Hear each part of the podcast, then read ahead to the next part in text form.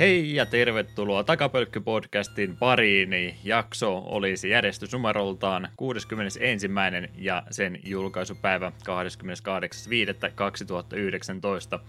Takapölkky-podcasti siis täällä äänessä. Tuo podcasti, joka yrittää keskittyä YouTube-draaman sijasta mieluumminkin noihin pikkasen vanhempiin videopeleihin ja Metroid olisi tämän jakson pääaiheena. Siitä ja vähän muustakin juttelemassa. Mulla ei ole lisää nimiä tällä kertaa ollenkaan. Anteeksi, hinkkasen etutuolle ja lehtisi jo täällä. Nyt menee kyllä perinne rikki, kun mä en mitään keksinyt tässä vaiheessa. Onko tämä paha virhe? No, no jos tässä nopeasti heitetään toinen mestan palkkiometsästä toinen avaruuspiraatti, niin eikö se ole siinä? Okei. Okay. Missä se ryömimisnappula on hinkkanen ja... Toista en nyt keksi, anteeksi. Piti toi ryömimisjuttu nyt saada hyvässä vaiheessa tätä podcastia pois, ettei tarvitse sitä toista kertaa enää käyttää myöhemmin. Tota noin, semmonen alkukysymys tällä kertaa tämän sentään muistin. Mulla on itse asiassa vähän huonoja uutisia sulla. Mä en tiedä, Apua. Sä et ole valmistautunut tähän ollenkaan, mutta mä kerron sen nyt kumminkin. Mä oon ajatellut, että tässä jaksossa mä päätän Soulia Vatsin. Voi ei! Minä olen pahasti järkyttynyt tästä tiedän, että pahoitat mielessä kumminkin, niin sen pohjalta nyt sitten kysymys, kun tänään viimeistä kertaa Soulia-vatsi todennäköisesti on, niin kumpi oli kovempi, Dragster-vatsi vai se? Kyllä me sanoitin Dragster. Se oli paljon enemmän juonekäänteitä sisältänyt juttuja. Paljon hauskempi. Kyllä. Ja se oli kuitenkin pitkä aikaisemmin, niin se kerkesi kiintyä todella. Hmm. Joo, ei ole siellä päässä mitään muutoksia tullut. Ei ole Rogersissa, ei mikä sen nimi oli? Eikö se Rogers ollut? Eikö se ollut joo? Todi kuka nyt olikaan, niin ei ole ilmeisesti vieläkään saanut 551 aikaa suoritettu, että en tiedä. Ehkä se vaan ei ole viittinyt. Mitä sen tarvii enää todistella? No, mennään asioissa eteenpäin. Ootko ehtinyt mitään pelailemaan tai muuta viime aikoina? Aika vähän on kyllä kerennyt. Kyllä me tuossa yhden pelin kuitenkin kävin vihdoinkin poimimassa. Oltiin kaupungilla ja ajankuluksi kävin GameStopissa ja jälleen kerran nappasin käteeni Switchin Fire Emblem Warriorsin, niin me on todella monta kertaa siellä sitä samaa kappaletta pyöritynyt käsissä. Warriors-pelit on ihan kivoa ja hintaa siinä ja siinä, että viittisinkö me maksaa. Ja lopulta me sorru, että no ihan sama, että napataan se nyt, että ei minun, minulle konkurssia tästä tule.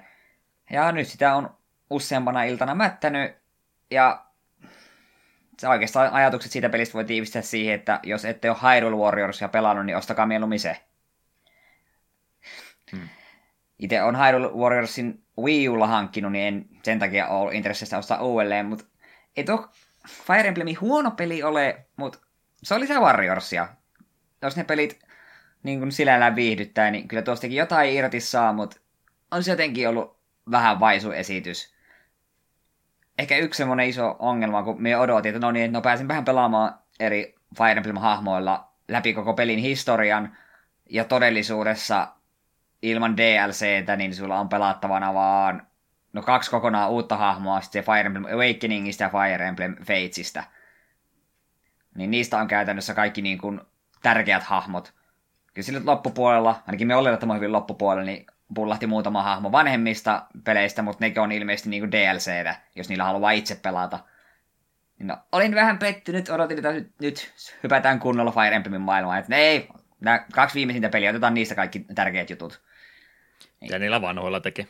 Niin, kyllä me sinällään ymmärrän, kun Awakening oli vähän nyt tämmöinen sen sarjan uusi tuleminen ja herätti uusiinkin faneen mielenkiinnon, mutta me väittäisin, että ne, ketä tuon sarjan, sarjan on spin-offit kiinnossa, ne haluaisi tietää ehkä myös niistä vanhemmistakin hahmoista. Mun käsittääkseni esimerkiksi Gamecubein ja muiden nämä Fire Emblemit on varsin mainioita pelejä. Minusta oli outo ratkaisu jättää ne sitten niin vähälle huomiolle. Että ei ole ainakaan vielä näkynyt Aikkia tai, tai, tai, tai mikä sitä on, Marttia, no, mitä meleissä oli muita.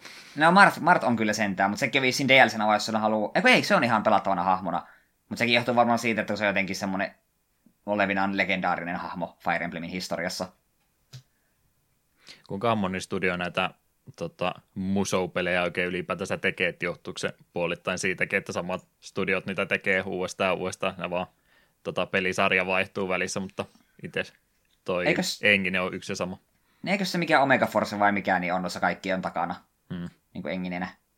Vaikka heittäjänä. Jompana kumpana. Kaikissa niissä peleissä se alussa näkyy, että hei, tämä logo. Niin, kun niille kaikki nämä delegoida, niin niillä on aika aikaa niitä oikein lähteä se enempää sitten muuttamaan, kun koko ajan täytyy olla liukuhinnalta uusia saamassa ulos. Jep. Ja on tuossa toki sellaisia pieniä Fire Emblemimäisyyksiä, että just siinä on se asekolmio, kirvesmiekka, keihäs, mutta se tuntuu vähän siltä, että siinä ei loppujen lopuksi ole niin hirveästi väliä, että ihan sama mitä vihollisella tulee vastaan, niin kyllä tarpeeksi kovaa kun sille miekalla hakkaa, niin kyllä ne silti kaatuu. Toisin kuin ne, jotka on pelannut ihan kunnon Fire Emblemeitä, niin tietää, että jos se kolmio ei hyödynnä, niin ky- kyyti on hy- hyvin hyvin kylmää. Eli tämä oli nyt vaan parempaa Fire Emblemia odotellessa. Joo, kun Treehouses tulee tuossa kesällä, niin se varmaan sitten enemmän helpottaa tähän Fire Emblem-himoon. Oli tuossa kuitenkin myös, mä en ole ihan varma, onko se täysin uusi Warriors-pelisarjalle, että pystyt antamaan niin kuin sun NPC-hahmoille ja myös sulle muille pelattaville hahmoille niin taistelu aikana käsky, että hei, hyökätkää tuonne, ja nappia painoilla pystyt sitten hyppäämään muiden pelattavien hahmojen niin kuin, saappaisiin. Että pystyt käskyttämään vaikka, että hei, menkää te valtaamaan tuo fortis, niin kun on siellä lähellä, niin painat yhtä nappia, niin sitten otat sen hahmon itse kontrolli ja hoidat sen varsinaisen tehtävä siellä. Että muista ainakin joissakin warriors tuntui siltä, että ah, tuo, nyt tuolla fortissa tarvitaan minua, niin piti sillä yhdellä samalla hahmolla juosta kartan kentästä niin kuin vastakkaiseen nurkkaan ja sitten taas takaisin ja niin poispäin. Niin tuossa sitä on vähän vähennetty, kun se pystyt vähän käskyttämään sun muita, työ, muita työ, äh, työntekijöitä kuin pelaajia mm. tai hahmoja. Niin se on ihan näppärä, siitä kyllä tykkään. En ole kyllä täysin varmaan, onko se tuossa, tuossa niin kuin täysin uusi ominaisuus. En ainakaan muista, että ainakaan One Piece Pirate Warriors ja tällaisissa niitä olisi ollut. No mä just menisin silloin, kun vain Piece tuli katsottua yhtenä kesänä putkeen. Mä oikein vieläkään tiedä, miten mä onnistuin siinä, mutta tuli silloin uusimpia, mitä siihen aikaan oli ulos tullut, niin hommasin muutaman pelin, niin siinä oli mun mielestä tämmöinen just, että sä valkkasit kolmen tiimiä ja sit sä pystyt niitä lennosta vaihtamaan ohjasta, että mihinkä suuntaan milläkin menet. Okei, se voi olla, että meistä muistavan väärin. Siitä on hetki, kun me on mitään muuta Warriorsia pelannut. Mutta se, on ihan, se on ihan näppärää. Ihan kiva. Ihan kiva. Ja nyt vaikka me tiedostaa, että nämä kaikki Warriors-pelit on samanlaisia, niin kyllä se vähän tuntuu, kun se Persona 5 Scramble, kun se nyt oli se Switchille tuleva Musou-persona, niin siinä varmaan se, että kun se on persona, niin se vaikuttaa aika paljon, että se on pakko kyllä myös sitten hankkia. Mm, sitten voi vaan kehua maasta taivaassa. Niin, koska persona. Mm. Niin, ei tosiaan huono peli, mutta mm, lisää Warriorsia. Tosiaan mitä minä muuta odotinkaan. Jep, jep. Joo, sen lisäksi on no, pelailut jäänyt vähän vähemmälle, ei ole oikein aika riittänyt mutta sen sijaan Netflixiin on tullut taas vähän kateltua. Eräs sarja, mitä me aikoinaan katoin ekan kauden, niin oli saanut kakkoskauden jossain välissä ja kolmoskausikin on tulossa tässä mun mielestä kesäkuussa. Niin ajattelin virkistää muistian ja ekan kauden katoin uudelleen ja kakkoskausi on nyt kesken. Tällainen espanjalainen Netflix Originals kuin kolme prosenttia. Kuulostaako millään tavalla tutulta? Ei, mä mietin, että sä oot jotain Netflixiä kattonut kolme prosenttia. se olisi ollut mielenkiintoinen tavoite. Mutta joo, tosiaan espanjalainen sarja, Netflix Originals, sen takia tuli katsottua, koska Netflix Originalsit tuppaa yleensä olemaan suht, suhteellisen hyviä.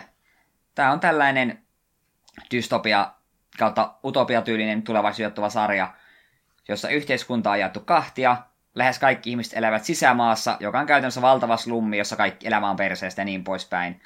Mutta sen sijaan 3 prosenttia koko ihmisväestöstä asuttavat saarta, täydellistä yhteiskuntaa, jossa ei ole rikoksia ja kaikki on yksinkertaisesti hyvin – sitten kerran vuodessa järjestetään tällainen tapahtuma kuin prosessi, johon sisämaassa, asuva, sisämaassa asuvat kaksikymppiset voivat osallistua kerran elämässään.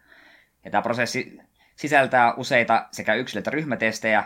Epäonnistuminen tarkoittaa, että sinut lähdetään takaisin sisämaahan, jossa elät loppuelämässä, onnistunutta sitä, että pääset saarelle ja osaksi kolmea prosenttia. Tietysti kaikki ei tätä systeemiä pidä kovin reiluna, niin on vastarintaliike nimeltä Aate, jonka tavoitteena on kaataa tämä prosessi ja mahdollistaa kaikkien ihmisten pääsy sinne saarelle.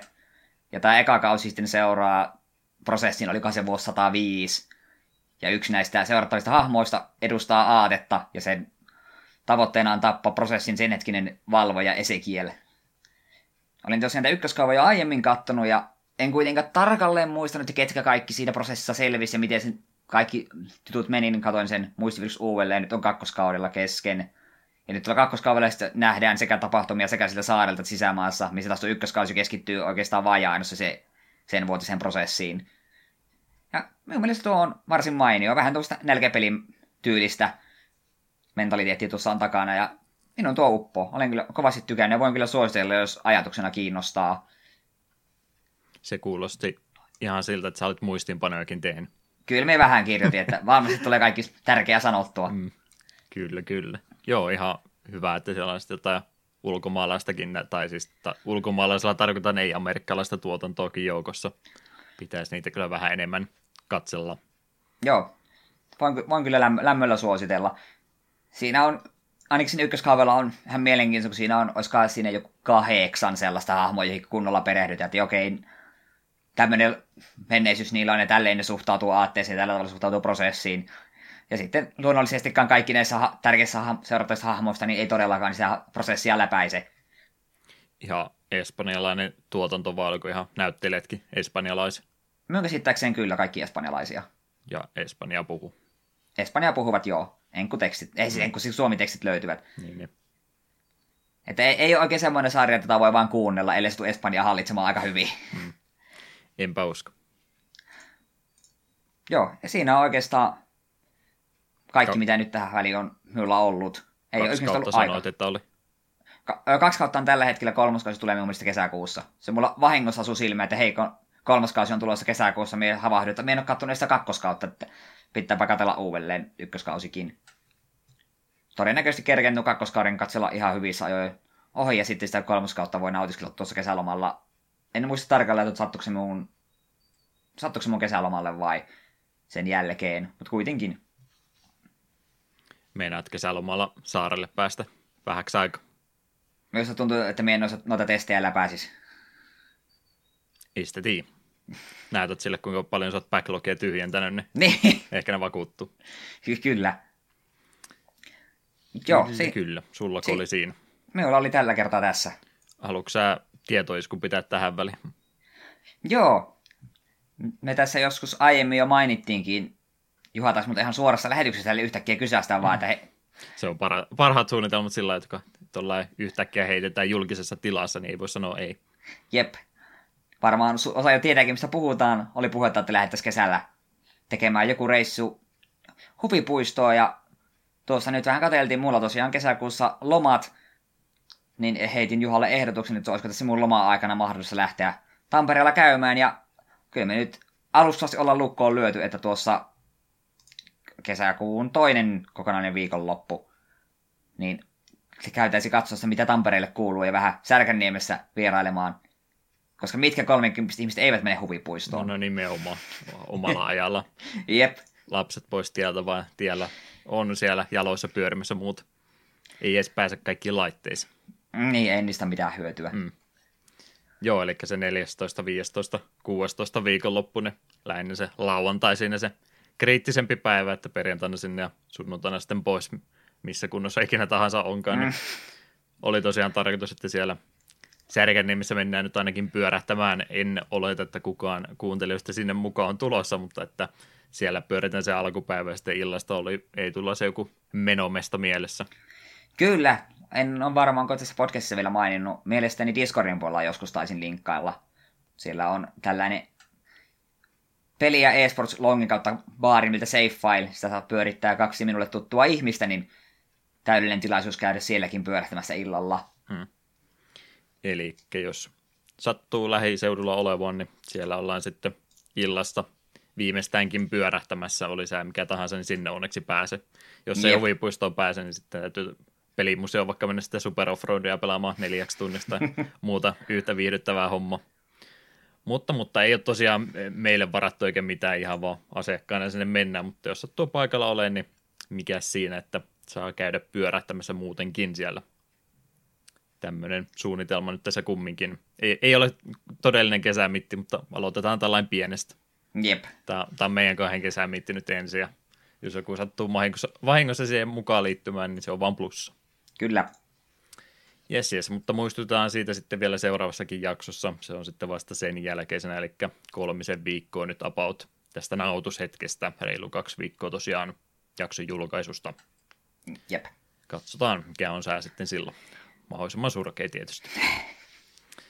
Jes, mitä sitä itse on ehtinyt pelailemaan? Tuossa oli näköjään Steamillä tullut myöskin tuommoinen tota, tota, pelaa pelaamattomia pelejä pois juttu mennyt päälle. Mä olin aloittanut tämän kampanjan jo hyvissä ajoin, koska en edes tiennyt, että tuommoinen oli tullut. Kattelin sieltä jotain lyhkäistä indie-peliä itselleni pelattavaksi ja tommosen nappasen kuin Lume. En tiedä, mistä tuo on kirjastoon päätynyt varmaankin. Nämä on ehkä niitä se aika, kun oli se Indie Royale-niminen bundle-sivusto, missä tuli näitä indie-pelejä paketeissa mukana. Tai sitten se on vaan ollut jos joku Steam-alennus, että se on ollut joku 50 senttiä tai muuta. En tiedä, mistä on kirjastoon päätynyt, mutta tuommoinen pieni puzzle-peli ihan nätillä tavalla graafisesti toteutettu, eli tuommoinen Um, miten mä sitä nyt kuvailisin, South Parkia, sitä on käytännössä tehty semmoisella paperinukeilla, tai ehkä enemmänkin semmoisella pahvisella 3D-tiloilla tehty, eli ihan on käsin luotu tuo pelialue siinä kokonaan, ja sitten kaikki ruudun vaihdokset ja muut. Tämä on siis puzzle-peli, vähän seikkailu-puzzle-peli, enemmän sitä puzzlea kyllä jo, mutta tämmöisestä pahvi tota, modeleista on tehty kaikki e, taustat ja hahmoanimaatiot ja nämä, ja liikkuvalla kameralla sitten tosiaan kaikki ruudunvaihdokset ja tämmöiset toteutettu, niin ihan näppärän näköinen tuommoinen pieni peli, painoarvosanalla pieni peli. Tuossa on tuossa kuusi huonetta yhteensä, eli tosi pieni. Se on oikeastaan niin kuin isomman pelin konsepti käytännössä, että kyllä niihin on monta puslea saatu mahutettua näihin pienenkin huoneisiin, mutta siitäkin huolimatta niin noin tunti menee tuon pelin läpäisyyn. Tämä on jo joku 2014-13 aika vanha pelikin jo itse asiassa, että käytännössä tuommoinen pieni konsepti vaan isommalle pelille, ja ne oli sitten myöhemmin tuommoisen Luminosity-nimisen pelin julkaisu, mikä ilmeisesti on sitten se kokonainen visio, mitä ne tuossa halusi toteuttaa. Mutta, mutta ihan semmoinen hauska uniikilla graafisella ilmeellä toteutettu puzzle-peli, missä kyllä ihan hyvät arvoitukset oli laitettu, niin viihdyin sen tunnin, mitä tuossa kertaalleen, kun yhdeltä istumalta läpi pelailin. Onko ei tulla ikinä, tai ikinä, mutta siis pelikirjastossa on mitään tuommoisia pelejä, että kerran pelailee ja ehkä se viikon eteenpäin siitä muistaa ja sitten ne unohtuu. Aivan varmasti on, mutta ongelma on siinä, että me en tällä hetkellä muista niitä. Aivan, niin. Muistatko niitä pelejä, mitä et muista enää? Et niin. muista. Hmm. Oli, oli tyhmästi esitetty kysymys. mutta siis ylipäätänsä tuommoisia lyhkäisiä tunnin, kahden tunnin pelejä, että jättääkö ne yleensä mitään vaikutusta? Onko ne liian pieniä? Se tuntuu, että niitä on paljon just sellaisia, että silloin pelata saa, että oli ihan kiva, että tätä voisi jos, joskus jollekin jopa mainostaa, ja sitten se tosiaan unohtuu se session jälkeen. Hmm. No, nyt itse rupesin just pelikirjassa kautta, niin Castle in the Darkness oli ihan hauska 2D-tasoloikka, mutta enpä olisi sitä muistanut edes pelanneen, niin olisi avannut. Escape Code 2, näköjään kaksi tuntia sitä pelannut. Muistaakseni oli ihan hyvä, mutta jossain se jäi kesken. Evolandista tykkäsin, sen me pelasin yhdeltä istumalta, sen me muistan. Se mulle tuli, se me jotenkin lähti, että joku oli semmonen kevyt JRPG, mitä me pelasin yhdeltä istumalta, mutta en nimeä muistanut. Siksi piti kirjastoon mennä tutkimaan. Se on vähän muuttunut tuo indie-maailma muutenkin, että silloin kun niitä ekoja kertoa ja osti ja pelaili, niin oli semmoinen fiilis, että ei nyt mä pelaan jotain semmoista, mitä kovinkaan moni muu ei pelaa, ja sitten ne rupesi projektit kasvamaan ja kasvamaan, niin on, niitä, on edelleen indie-pelejä, mutta siltikin, että niissäkin on sitten isot tiimit takana ja miljoona budjetit, niin voiko sitten enää jotain, tota, tästä on esimerkiksi antaa Knightiakin, niin onhan se indie-peli joo, mutta semmoinen peli, että kyllä sen kaikki tuntee. Cupheadikin käytännössä on indie-peli, mutta niin, voiko sitä mm. semmoiseksi enää sanoa? Niin. Että tuntuu olevan jo useampi tiedä noita indie-pelejä, on tosiaan niitä, mitkä tota, monet tuntee ja sitten edelleenkin on sitä pienempää indie mitkä on yhden ihmisen tai kahden ehkäpä pieniä projekteja, mitkä sitten hukkuu tuonne paljon, niin niitä olisi taas ihan kiva pelata. Niitä tuli aikanaan pikkasen käytyä läpi ja nyt ne on sitten vaan jäänyt isompien jalkoihin. Että täytyykö meidän keksiä noille indie-peleillekin niille isommille joku uusi termi. Kahden iin-peli. Niin. Tai triple I games. Mm. Pitää se vielä mainita, että me muistiinpanoja tässä selasin, niin iski täällä silmään, jos oli, täällä olikin Lume, suluissa Luminosity, niin mun ensimmäinen reaktio oli, että sä oot typottanut Lumon väärin, samalla kun sä oot kuunnellut Pokemonista Luminosityn musiikkia. En varmaankaan koko edes tunnista, että minkä, minkä generaatio, onko se? Myös se oli X ja Yssä Luminosity, se oli se iso, iso kaupunki. Mä en oikeastaan X ja Ystä muista enää yhtään mitään, en tiedä miksi. Ne ei, ei oikeastaan vakuuttanut mun. San ja muun oli niin paljon parempia.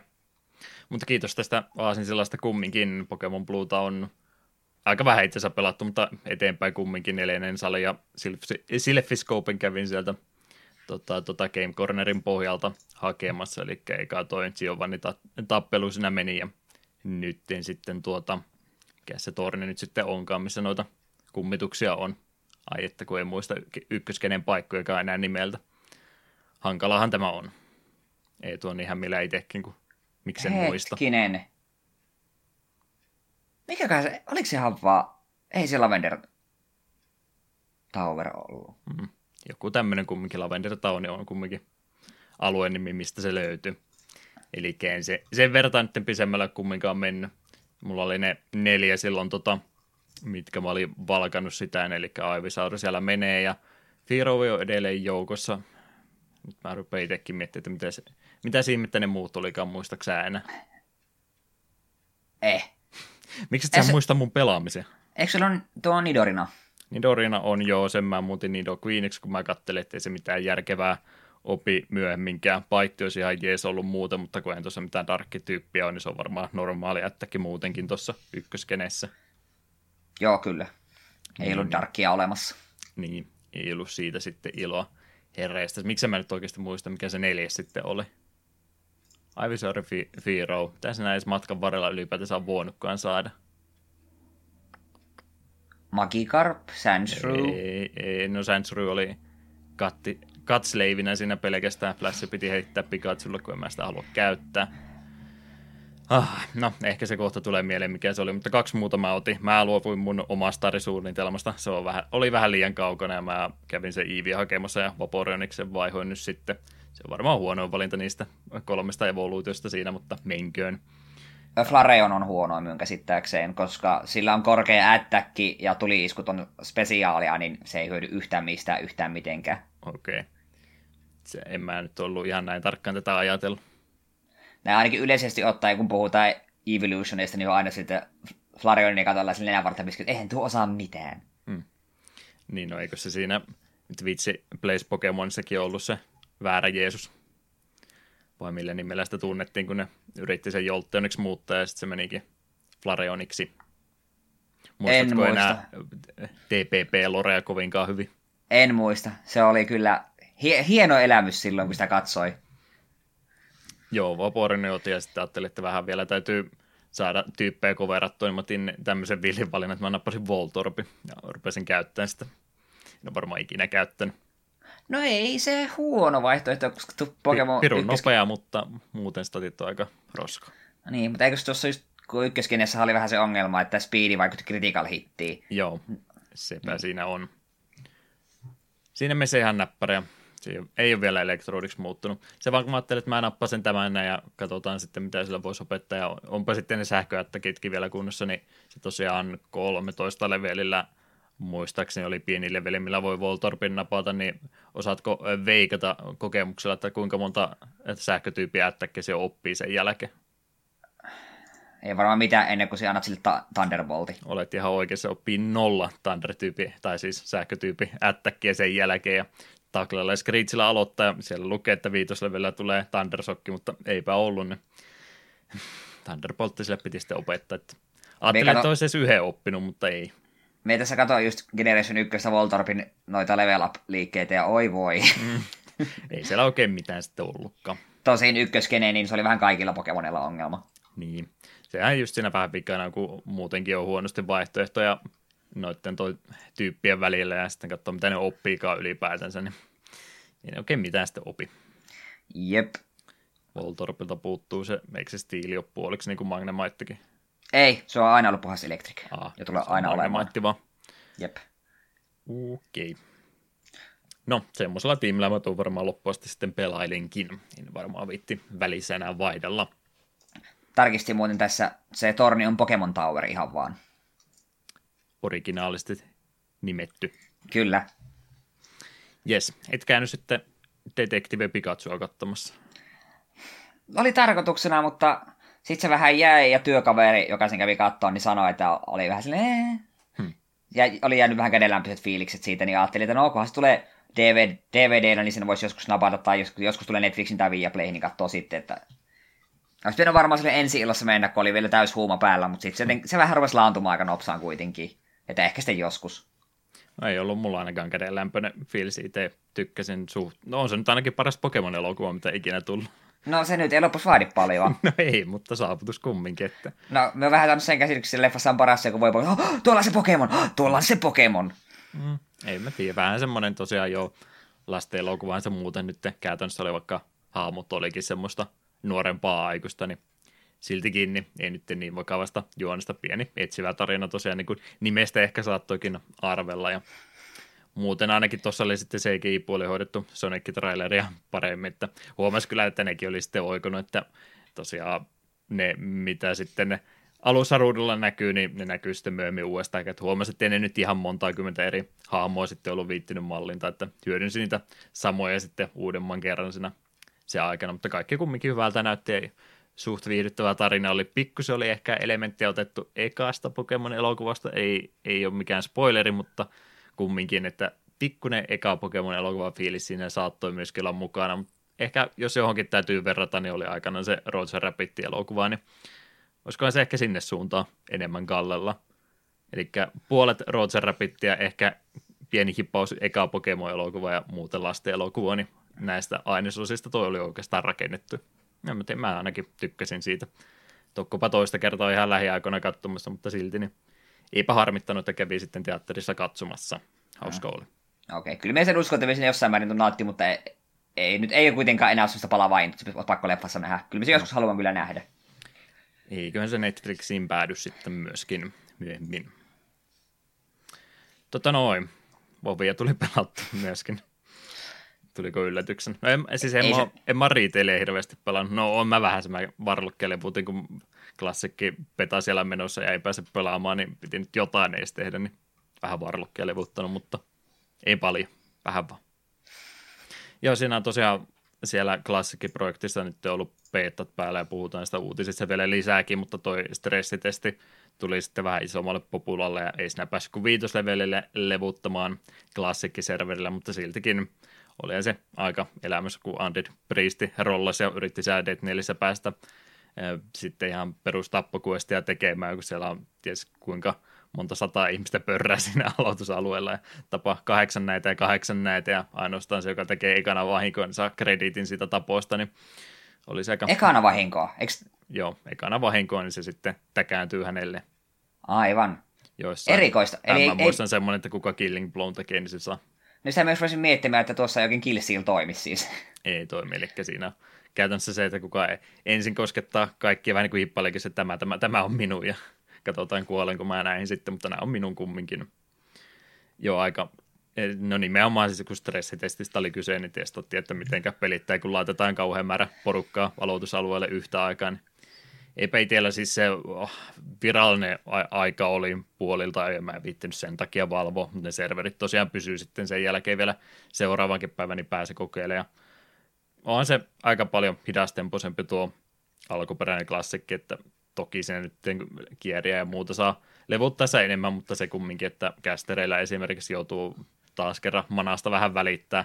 Alussa vetää se joku neljäs maitti ja sulla on mana loppu ja sitten täytyy staffilla hakata sutta otsaan tai vändiä heiluttaa loppuaika, niin onhan se tietysti aika kokemus verrattuna siihen, kun nykyään enää kästereiden tarvitse manasta välittää ollenkaan, että se vaan on jäänyt, että okei, sulla on se mittari vielä tuossa ja lähinnä jos sä oot hybridiklassi, niin sä käytät sitä hiilaamisessa voi pelkästään, mutta muuten sillä käy enää väliä. On se peli muuttunut niin kovastikin ja kyllä mä nyt vielä aika hyvin muistan, miten ne asiat oli ja ihmiset nyt silti valittaa, että huonompi peli toi klassikki oli, että älkää nyt aikaan siihen tullatko, mutta mä oon ihan piru innoissani tästä näin ja kun mä saan tietää, mitkä on meidän elokuun pelit, niin mä pelaan ne kyllä heinäkuussa pois, että se on menoa sitten. Oi voi voi. Yes. Jotain Let's Playtäkin mä yritin Days of Fantasiasta katsoa pari jaksoa. En tiedä jatkanko sitä pisemmälle, mutta se on hieno peli. Se on kyllä hieno peli. Oli semmoinen vähän undergroundimpi tota, YouTube-ettäjä kuin Shenin Saneva. En tiedä, mitä hänelle on tapahtunut, mutta hänen Let's Playtä vähän kattelin. Hi- hiljaisuus hiljaisuus laskeutui. Joo. Mi- et, miksi? Et, tunnetko sinäkään, mitä hänelle tapahtui? en tiedä. Hänelle tapahtui elämä. Aha, okei. Okay. No, hän on ainakin tehnyt sen, niin mä varmaan sitä katselen loppua asti. Oli ihan mukava 240p reso ja frameit skippaa ja se taas ne sillä peli pyörii, mutta se on se autenttinen YouTube-kokemus kymmenen vuoden takaa. vaikka se video on varmaan viiden vuoden takaa. No on se vähän. Mä rupesin just miettimään, että ei se voinut olla kymmenen vuotta sitten. Aika lähellä. Okei, okay. jätetään tämä mysteeriksi, että kuka tämä mysteerinen henkilö on. Joo. Prince Slayer ja musiikit ajattelin heittää tähän väliin pyörimään tuosta ekaasta Metroidista ja eiköhän siirrytä uutisotsikoiden pariin.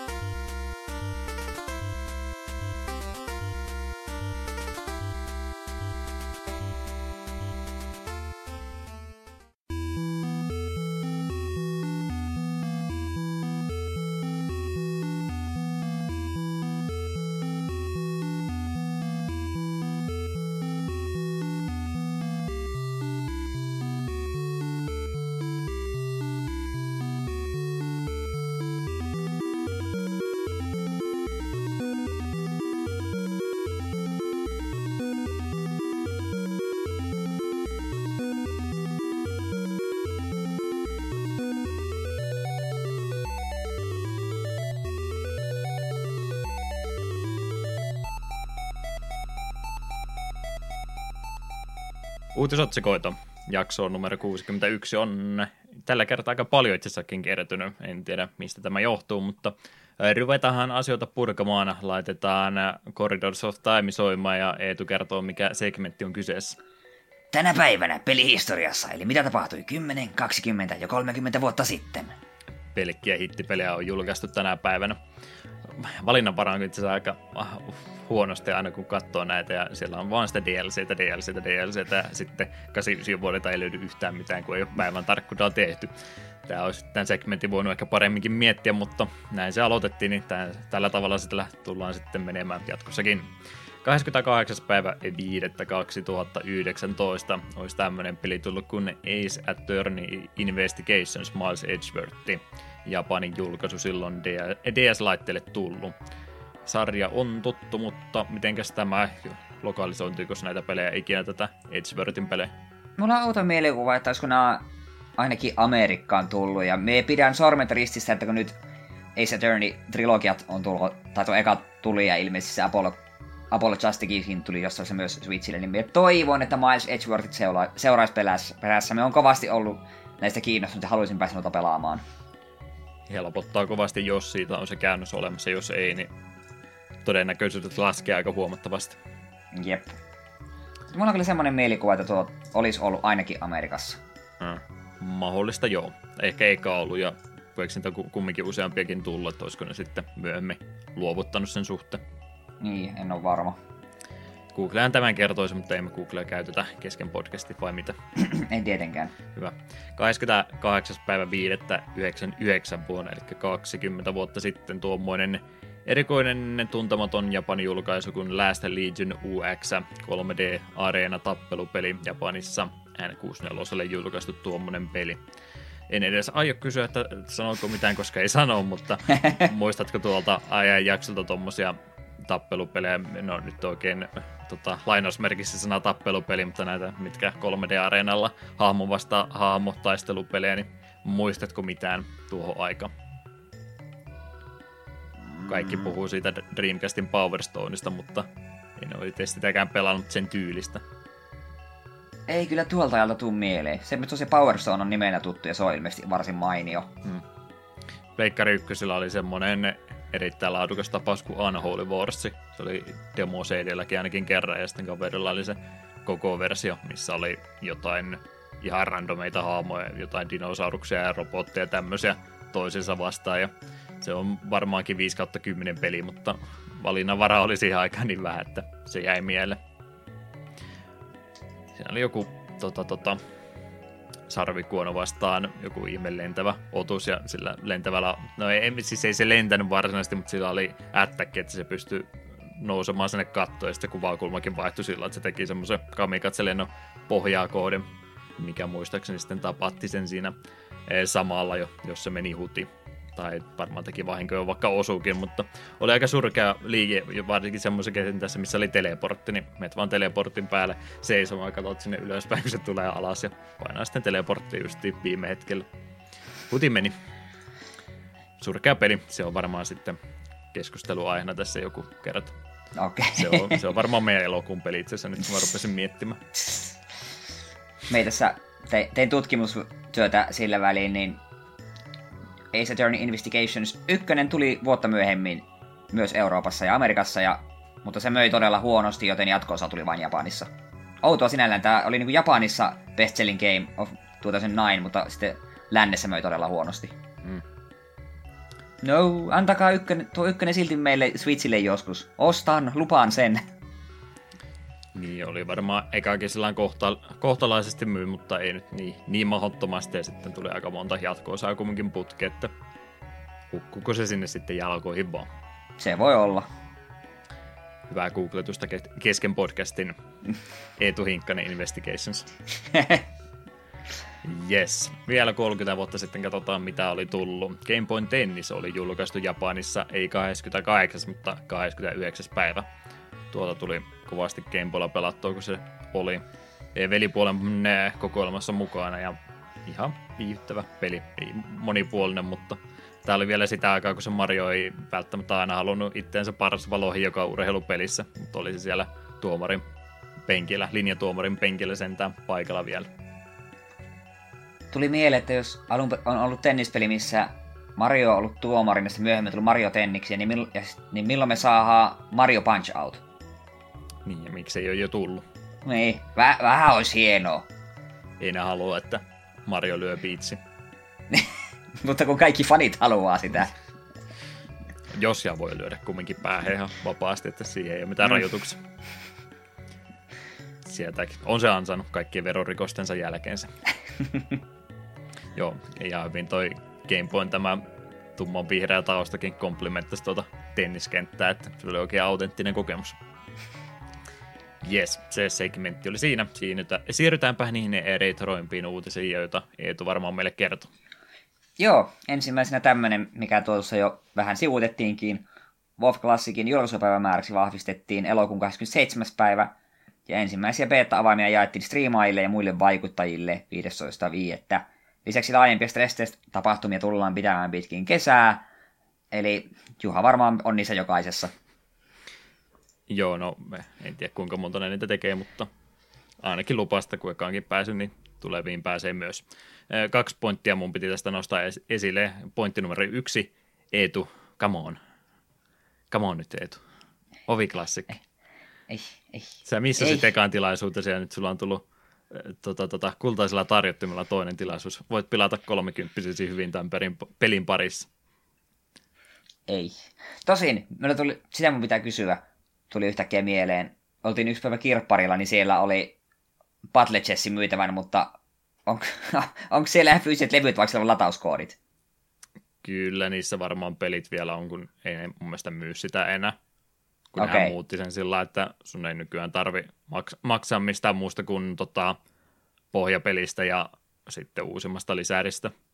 Joo, okei. Okay. Tuli vaan mieleen, kun näin Battle Chestin kirpparilla jollain vitosella. Sitten olisin miettimään, että minun niin myös mietin että hetkin, että onko tässä niin kuin periaatteessa levyjä ollenkaan sisällä, ja eikö se nykyään ole jossain määrin ilmainen peli, että mm. jos ei kuukausi näitä lasketa, niin hämmäst, hämmästelin sitä. Meinasin ihan kiusallani ostaa se laittaa sulle kuvan, että kato mitä minä hankin. Mm. Et sillä mitään tekisi. niin. Ko- korjaan itteni, en tehnyt edes Eetu Hinkkanen Investigationsia, mutta mun mielestä se taisi ollakin niin, että sun tarvitsisi pohjapelistäkään enää maksaa mitä, että ku, kuukausimaksu, niin sä voit pelata edelliseen lisäri asti ja sitten uusi, uusimmalle alueelle, jos haluat, niin se täytyy se uusi ostaa. Kaikki muu on ilmeisesti ilmasta nykyäänsä, mutta kuukausimaksun vaatii, niin ei se sitten ole ilmasta kumminkaan. Siltikin. Ne ilmeisesti meinaa myös semmoisen 15 vuoden juhlajulkaisun tuosta pelistä nyt sitten syksymällä julkaista tuon servereiden julkaisun jälkeen, ja se oli joku 103-40, että mitä siinä sitten hahmomodeelia, kirjasta ja muuta tulee, mutta peliä siellä ei sitten sisällä ollakaan. Ja ei siinä mitään järkeä laittaakaan, kun sitä kumminkin semmoinen peli, mitä pätsätään melkein joka viikko, niin kannattaako sitä nyt edes suotta painattaa peli, kun ei sillä mm. mitään tee. Kivalta näyttää, mutta Ei sillä mitään muuta arvoa ole. Kuinka monta oot tilannut? Kaikki. Voisi yhden kyllä hylly ottaa. Ei ole tullut noita, en noita, noita, noita. Ää, siis keräilyversiota mitään muuta kuin sen Persona 5 ostettua, niin eikö se tää sitten hyvä seuraava? Persona 6 odotellessa. Ja muutenkin piti sanoa, mä tosiaan enää niin hirveästi jos tiettyjä pelejä ottanut in, niin innolla, että se Persona 5 oli edellinen, mitä sillä tuli tota, tota, päiviä laskettu, että milloin pääsee pelaamaan. Sen jälkeen ei ollut yhtään mitään. Mä mietin, että mikä se seuraava on, ja vastaus, että se on tämä näin, että alavatsassa on vähän semmoinen pieni jännittynyt olotila, että joko pääsee pelaamaan 94 päivää, hän enää on jäljellä vai mitä. Niin, ja siitä pitää mainita, että onneksi on elokuun 27. päivä. Tämä kesä olisi nimittäin täysin pilalla, jos olisi tullut yhtään aikaisemmin. Onneksi se tulee vasta tässä syksyn taitteessa. Noin yliopistoikäistien kesä valittaa, että ei olisi voinut huonompi ajankohta olla, mutta itse olen sitä mieltä, että hy- hyvä, että näinpä. Muuten olisi jäänyt aika lailla rusketus mutta tältä vuodelta. Ja niin kuin olisin sitä muutenkaan ollut saamassa, niin. mutta nyt se ei mene Vovin piikkiin sen puut. Joo, kyllä mä tuosta puhun tässä tulevissakin jaksoissa, mutta innolla odotan. Kuinka moni, me, kuinka moni meistä on järkyt, että me tullaan kuulemaan Vovista vielä lisää? Mä oon sulle kaksi vuotta antanut aikaa MTGstä puhua melkein joka jaksossa, niin kyllä sun täytyy pikkasen siimaa mullekin antaa. No joo, mutta et se voi väittää, että se kovin harvoin Vovista myös puhuisit. Ää, en ole aikaisemmin mainin. Mennäänkö eteenpäin? Mennään eteenpäin äkkiä. Joo, jälleen tämmöinen uutinen, mitä me ollaan käsitelty useamman kerran, mutta lisää vaan tulee. Sega Mega Drive Mini jatkaa kasvuaan, ja tässä on uusimmat lisäykset.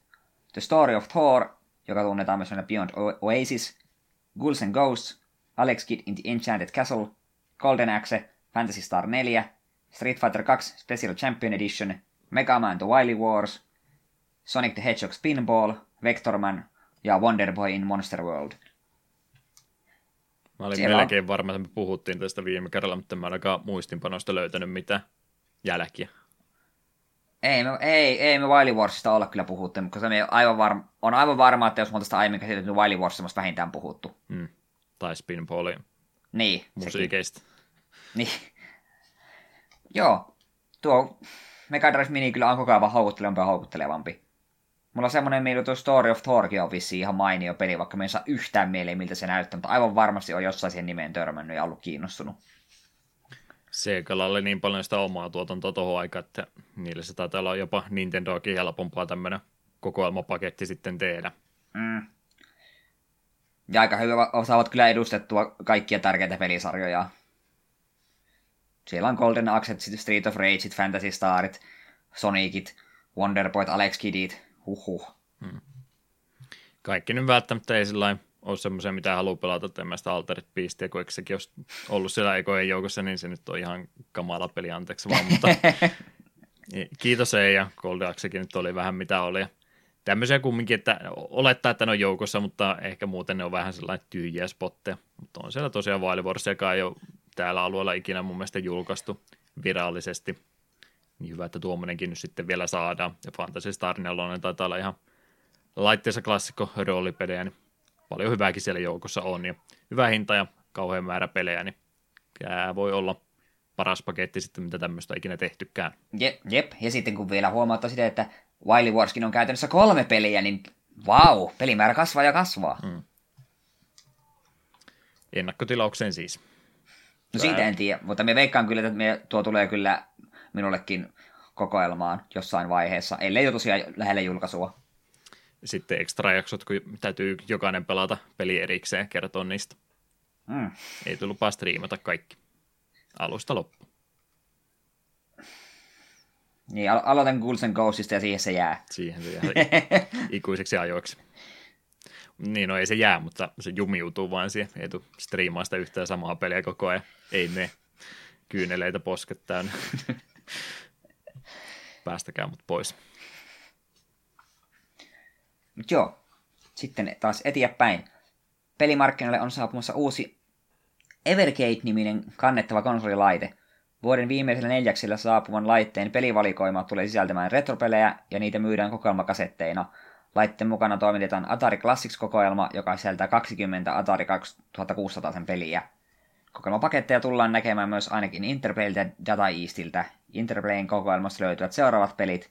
Clay Fighter, Earthworm Jim, Battle Chess, Boogerman, Dragon Wars, Incantation, Incantation Titan, ja sitten tätä Eastin kokoelmasta löytyvät Bad Dudes, Burger Time, Midnight Resistance, Side Pocket, Karate Champ, Mac 2, Lost in the Tropics, Fighters History, Two Crude Dudes, Magical Drop 2, Pump and Jump.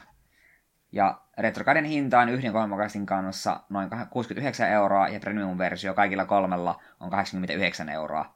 Projektin tiimoilta on myös luvattu lisää uutisia lähiviikkoina. Mm, sen verran, jos muista oikein, Incantation ja Titan on kaksi eri peliä, eikä ole, ei ole ilmeisesti Incantation Titan nimistä peliä olemassa. Ah, okei. Okay. Epäilen kovasti. Okei. Okay. No täällä oli kyllä paljon sellaisia nimiä, että en ole ikinä kuullutkaan. Mm. Joskin, Voisit voinut uskoa. Joskin täytyy kyllä myöntää, että Two Crude Dudes on kyllä ehkä hienoin pelinimi ikinä. Se on niin. Kasari, ysäri vaihte peli kuin olla ja voi. Joo, tämmöisiä laitteita on kovastikin ja sinne joukkoon se menee. Pystyykö tämä nyt sitten mitenkään joukosta erottumaan? Mm. Se musta sinällään mielenkiintoista, että pelit ei ole sisäänrakennettu, tulee kokoelma kasetit. Mm. Periaatteessa ihan mahdollista sen, että sille voi tulla myöhemmin lisää, että se on sinällään ihan mielenkiintoinen. Mutta tosiaan kun katsoo näitä pelilistoja, niin ei tällä montaa sellaista ole, mitkä voisi ehdottomasti saatava. Ei, kyllä se on määrä, määrä voittaa laadun tällä kertaa. Mm. Ja vähän se on yhdistellä tosiaan, että ne jos sitten ne ynnättynä siellä laitteihin ja mahdollisesti myös vähän hyllyikää tuommoiselle tuottelee enemmän toisse, jos noita kasetteja sitten julkaistaan matkan varrella enemmänkin. Mutta, mutta Switchillä tällä hetkellä on sen verran iso ote tuosta kannettavan konsolin markkinoilta, että jääkö näille muille sitten yhtään mitään jämiä. Niin. Sitä me kyllä mietin, että jos tuon hankkii, niin me en oikeastaan näe mitään syytä, että ottaisi vaan tuon perusversion. Se on 20 hintaa lisää, niin saa nuo kaikki kolme pelisettiä. Tosin en se, että minkä verran nuo kokoelmapaketit itsessään maksaa. Hmm. Kun siis tämmöisiä on tässä nyt vuosien varrella tullut niin monta, aina kun niistä puolustuspuheenvuoroja näkee, niin on aina, aina se sama juttu, että tämä ei kilpaile jonkun toisen tota, vaikka Nintendo-laitteen kanssa tämä on tarkoitettu vähän vanhemmalle iästölle, koska tässä on näitä vanhempia pelejä, ja sitten aina, aina kun näitä tuotteet on tullut, niin ne myy huonosti. Mitä tämä nyt tekee sitten loppupeleissä eri tavalla, mitä kuulostaa siltä, että ei mitään. Mm. En tiedä jää varmaan semmoiseksi tuotteeksi, että unohtuu sitten nopsaa, mutta osoittakaa minut vääräksi. Sitten pysytellään lisää tällaisissa retropelin uudelleenjulkaisujutu autisissa. IM 8-bit on jälleen tuottamassa uusia reprokasetteja. Tällaisen kohteen on nyt saamassa Earthworm Jim 1 ja 2. Ainakin meillä on tuo Earthworm Jim, eikä pelkkä Earthworm. Joo. jotka yhdistetään yhdeksi SNES-pelikasetiksi. Ennakkovaraukset ovat tulleet auki 20, 21. päivästä asti ja pelejä painetaan rajallinen 2000 kappaleen erä. Kasetit ovat värjätty utareen pinkeiksi, mutta joka 20 kasetti on harvinaisempi mustilla laikuilla koristeltu valkea kasetti, koska Atom Chimeissä on joku juttu lehmille. Mm. 135 dollarin arvoissa keräilyversiossa mukana tulee myös paketin mukana ohjekirjainen ja muita painotalon yllätyksiä. Tilaukset lähtevät maailmalle marraskuun aikana. 135 euroa dollaria. Kaksi peliä. Onhan se aika kova hinta. Pieni painos joo, keräilyharvinaisuus joo, mutta ei nyt oikein. Niin, oh, Jimmit on hyviä pelejä, mutta ei, ei, en nyt ehkä lähtisi, lähtisi tuollaista ostamaan. Tiedän, että teillä resursseja ruveta massa tuottamaan näitä hirveästi, koska valtaosa jäisi myymättä. Ymmärrän sen pienen painosmäärän ja ymmärrän sitten sen takia, että kun on pieni painoserä, niin kannattaa ja täytyykin vähän hintaa nostaa, ettei ne mene vaan sitten heti poachereille ensimmäiset, mutta, mm. mutta aika paljon ihmisiä hinnoitellaan tällä tavalla ulos sitten siinä samalla. No tuo kumminkin pelisarja nyt on vähän monesta eri suunnalta noussut viime aikoina ilmoille, että eiköhän tuo päädy sitten näille isommillekin alustoille ladattavaksi peliksi vielä. Mm. Ehkäpä semmoista odotellessa. Jep. Sitten Disney yllätti uudelleen julkaisen Sega Genesiksen uh, Maui Mallard in Cold Shadown sekä PlayStation 1 versioon ja PC, P, PlayStation 1 ja PCn version Hercules-pelistä. Pelit lisättiin ladattavaksi sekä Steamin että Gogiin, ja hintaa julkaisulla on noin 5 euroa. Tää oli ihan hauska pikku uutinen. Herkulesta olen aikoinaan pelannut, se oli ihan kiva. Voisin kuvitella ostavani ja pelaavani uudelleen huvin vuoksi. Ja Maui Mallard in Cold Shadow on aina kiinnostanut, mutta en ole tullut ikinä pelanneeksi, vaikka se usein tulee kaikkialla vastaan, ja iskin sen juuri omalle listalleni, että ehkä joskus tässäkin käsiteltäisiin. Mikä juttu tämä nimi nyt oikein, nimeämistapa tässä Maui Mallardissa on? Kun eka kertaa mä näin tämän, niin mä luulen, että tämä on tota, tota, joku piraattipeli, epälisensoitu peli, mutta eikö toi ole ihan virallinen Disney-peli kumminkin? Se on ilmeisesti Akun salanimi, mutta on se vähän erikoinen, että sä julkaiset tunnetusta hahmosta peliä, että käytä päähahmon nimeä siinä markkinoinnissa ollenkaan. Erittäin erikoinen veto. Joo, tämä on kyllä hämmentävää, koska aina kun tästä näkee pelikuvaa, niin minä aina hämmentää, onko tämä nyt akupeli vai eikö tämä akupeli, että mitä tällä tapahtuu? Hmm. Joo, aikaa kertaa kun se peli näki, niin se taisi olla just näissä GameStone Quickin tapahtumissa näki sen pelin siellä listalla, ja mä ajattelin, että no, ollaan nyt hereillä ja katsotaan mikä tämä. Ja sitten oli hämillä, että minkä takia tässä akuankka ja minkä takia tässä on Disney-logo ja miksi tämä peli on tämmöinen ja kovasti kysymyksiä. Ja hyvä mm. peli ilmeisesti kumminkin. Niin näin meidän käsittänyt on oikeasti tosi mainio peli. Eli sitä sitten aku, teema, kuukausi, vuosi. Pelkkiä akuankka-peli. Kyllä. Joo, uskaltaisin väittää, että tuo tulee olemaan meillä käsittelyssä jossain vaiheessa. Ja todennäköisesti me pelataan Steamin tai Kogin kautta, jos tuo ei ihan hirvittäviä uudistuksia ole isketty. Rupesin täällä miettimään, että jos nyt toki Kingdom Heartsit lasketaan pois, anteeksi vaan, niin äh, pelit, missä niin Akuankka on päätähtenä, tai ainakin Ghost Arena Mikin kanssa, niin onko niitä kuinka paljon? Näitä just jonkin verran on. Quackshottia näitä on, ja sitten tosiaan noissa mikkipeleissäkin se on yleensä toisena hahmona, mutta – ja Akun omia pelejä, niin ei niitä niin mahdottomasti jo. Ei niitä kyllä hirveän montaa ole. Niistähän voisi omat teemajuttunsa tehdä joskus. Jollakin idea siitä. Hmm. Suomen suosituin hahmo kumminkin. Ään, se äänimagneetti. Eikö se nyt olisi aika hyvä tuommoinen akuvuosi, sitten käydään kaikki Kingdom Heartsit läpi? No niin. Mietit, niin. Jotkut luulee, että tämä podcasti loppuu siihen, kun mä rupean klassikkeja pelaamaan, mutta mä veikkaan, että tuossa on se isompi uhka. Isoin uhka meille kaikille. No, no. No okei, voi jää sitten kolmosti, kolme näiden välistä, kun se ei ole retro. Selvä. Ei se paljon auta. Joo, sitten vielä viimeinen isompi uutinen. Ja näistä kaikista minulle henkilökohtaisesti kaikkein mukavin yllätys. Vaikka tästä aiemmassakin kyllä pidin. Star Oceanin Twitter-tili kertoi, että Pleikka 4 ja Switchille on saapumassa peli First Departure R. First Departure julkaistiin alun perin PSPlle vuonna 2007 ja se oli remake pelisarjan ensimmäisestä SNESille julkaisusta pelistä. Ja uudesta versiosta annetaan lisäinformaatio tulevaisuudessa. Ja niin, tarvitsetko myös erikseen sanoa, että jos tulee uudelleen julkaisu jostain japsiropeesta, että aionko minä sen ostaa? Totta kai minä aion sen ostaa, eihän se epäilystäkään. Entäs uudelleen, julkaisu, uudelleen julkaisusta? Nyt se toimii nytkin. Mä olen alkuperäisen tosiaan emulaattorilla joskus pelannut, saattanut jotain videotakin sitä tehdä, ja se oli ihan mainio peli, ja pelisarjasta kovasti pidän. Niin kyllä tuo minua kiinnostaa.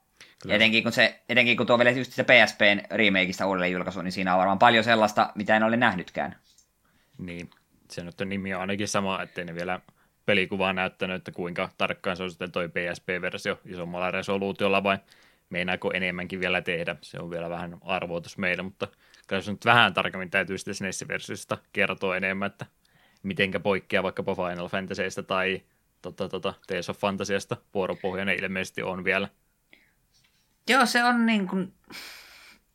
Ei ihan Tales of Fantasy eikä ihan Final Fantasy, se on semmoinen vähän vähän jännä sekoitus. Ja se, mikä oli varsin mielenkiintoista, että siinä ei ole kiveä hakattu, että se ei tänne ja sinä saat nämä hahmoja. Vähän sinun valinnoista riippuu, ketä partimemberit sulle tulee ja että mitä tarinallisia juttuja se teet. Se oli varsin mielenkiintoinen kokemus pelata ja sen takia voisin oikeastaan se alkuperäisenkin pelata joskus uudelleen ja tehdä asioita vähän eri tavalla ja katsoa, että minkälaisia partimembereitä tällä kertaa löytyy mukaan.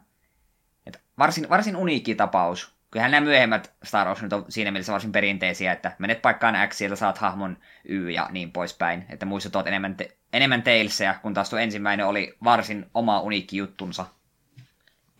Oliko se seuraava osa tutumpi se, tai yhtään tuttu se Pleikkari 1 versio? Öö, Second Story vai milläköhän nimellä se mahtoi liikkua? sitä me en ole pelannut, kun mehän on pelannut oikeastaan vain niin nämä uusimmat, kolmosta vitoseen plus sekaan. Se on myös semmoinen peli, mikä vähän harmittaa, että jäikin kokonaan välistä. Demoseidilla oli siitä videopätkä-traileria, kun mä se ekan kerran näin, niin ihmettelin, että minkä takia tämä näyttää näin vanhalta peliltä, kun se oli rumaa pikselitaidetta, hyi, kuka semmoista haluaa pelatakaan, ja just Final Fantasy siinä vaiheessa lähinnä vaan pelannut, niin e- eka kokemus oli, että ei, no ei nyt tuommoista kannata ostaa, kun toi on vanhan näköinen, ja sitten kun vähän myöhemmin sitä tajus siinä Pleikkari 2 tullessa, että tuo voisikin olla ihan hauska, niin ei sitten enää siinä vaiheessa mistään ollut saamassa. Mm. Kai sitä palversio kumminkin tehtiin, kun sitä kerran trailerikin oli. Oletan ainakin näin. No, onko sulla tästä nyt muuta sanottavaa? Mä nyt tajusin, että mulla tuli yksi uutinen mieleen, mitä me ollaan, en muista, ollaanko me käsitelty ollenkaan tämän podcastin aikana. Mennyt kokonaan ohi. Lähinnä se, että kiinnostaisi nyt pelata se alkuperäinen sitten mieluummin ehkä. Ihan mielenkiinnolla ottaa, mitä tuollekin tapahtuu, mutta nyt voisi olla hyvä hetki ennen sitä, niin pelata se alkuperäinenkin. Niin, se on kyllä totta. Mut joo, Mutta jotain isoa mennyt ohitse. näin mette isoa, mutta henkilökohtaisesti minua miellyttävää Switchille ja oli muist mielessäni Pleikkarillekin julkaistiin tässä ihan vähän aikaa sitten Guilty Gear 20th Anniversary Pack. Ollaanko me siitä puhuttu yhtään mitään? Eipä yhtään mitään. Joo, tosiaan Guilty Gear-pelisarjan 20-vuotissynttäreiden kunniaksi julkaistaan pak- paketti, missä on alkuperäinen Guilty Gear ja Guilty Gear XX Ascent Core plus R. Kyllä, se on sen koko pelin nimi, melkoinen sanahirviö. Joo, Tämä on- kuin ne edelliset käyttöön paremmin nimetty. Niin, no kun Guilty Gear XX on tuommoinen jännä tapaus, on, se on Guilty Gear, tai kun, äh, se on periaatteessa Guilty Gear 3, koska Guilty Gear 1 on, sitten on Guilty Gear X, joka oli 2, sitten Guilty Gear XX, eli X2, joka on 3. Mm. Ymmärrätkö? En, en ymmärrä, koska Pleikkari nelosella oli sitten Exard, jota mä pelasin Joo, parisenkymmentä se... tuntia, eikä, eikö se ole kolmonen? No se on periaatteessa 3, mutta käytännössä on nelonen. Koska Guilty Gear 1 ei ollut mikään X. Okei. Mutta niin, ja kun tuo Guilty Gear XX on nimenomaan vielä silleen, että kun se tuli Pleikka 2, sitten se sai Guilty Gear XX Reload, semmoisen lisäversion, sitten tuli vielä XX tuo, tuo Slash, jossa oli vielä vähän lisää, ja sitten tämä Ascent Core oli vielä siitä paranneltu, ja sitten plus R on vielä vissiin jotain, että tämä on niin kuin parannellun version, parannellun version, parannellun versio, ilmeisesti. Mutta joo, niin kuitenkin minulla tämä, me niin kuin jostain näin, että hei tämmöinen on tulossa sitten tuossa perjantaina vai, eiku ei, eilen. Eilen lauantaina oltiin kaupungilla, kävin jälleen huvikseni tuolla tuolla pyörähtämässä GameStopin puolella ja sitten katsoin, että mitä, mikä, mikä, mikä tuo, tuo tuolla tuommoinen, Guilty Gear tuolla lukee. Ja sitten minä katsoin, että hitto, me en ole Guilty Gear 1 juurikaan pelannut, Guilty Gear X2, me on pelannut vaan sitä Reloadia, mikä mulla löytyy Pleikka 2, niin totta, totta kai minä tämän ostan. Siis siinä tuli vielä pieni artbook mukana. Hmm. Olen, olen hyvin innoissani, kunhan tuo Fire Emblemin paukuttelen loppuun, niin sitten me rupeamme että Guilty Gear ihan innoissani. On sattunut joskus aiemmin sanoakin, että Guilty Gear on ainut tappelupelisarja, mihin me on vähän edes yrittänyt panostaa. Ja en malta odottaa, että pääsen tuota XX, XX pelailemaan ja chipillä taas riehumaan. Ai, että se on hyvä tappelupelisarja. Ai, että miten kova soundtrack.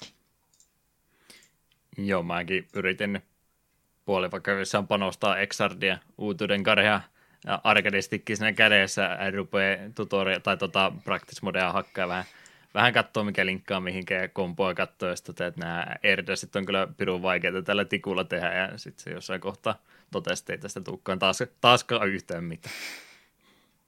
M- miten sillä tikulla tehdään Erdasit? Mä en siis ymmärrä miten se, kyllä mä yhden osaan tehdä, mutta niin. Jotenkin se tuntuu niin pirun vaikealta. No me on Dirty vaan pelata Casual ja enemmän. no me on Dirty Casual me pelaa ohjaimella, niin en minä tiedä. Niin, no se on semmoinen peli, mikä melkein sillä meneekin ihan yhtä hyvin. Se onkin ainoa syy oikeastaan, miksi me tuohonkin pelisarjaan niin paljon panostanut. Siis sen lisäksi, että me tykkään todella paljon soundtrackista ja tyylistä. Niin kuin aikoinaan Mikkelissä asuessa Campiksin kautta. Se oli vähän silleen, että vähintään kerran viikossa oli. Pelataanko hän Gear, me kaksi-kolme tuntia hakattiin, hakattiin vaan menemään, kun ne mole, molempia sormet oli tohjona. Niin sitä peliä väkisin oppi pelaamaan. Meillä oli kivaa, ja siksi, mm. siksi tuota osaan jopa jossain määrin pelata. Joo, se on hieno sarja sinänsä. Ja tosi nätin näköiseen on ainakin, jos jotain täytyy kehu.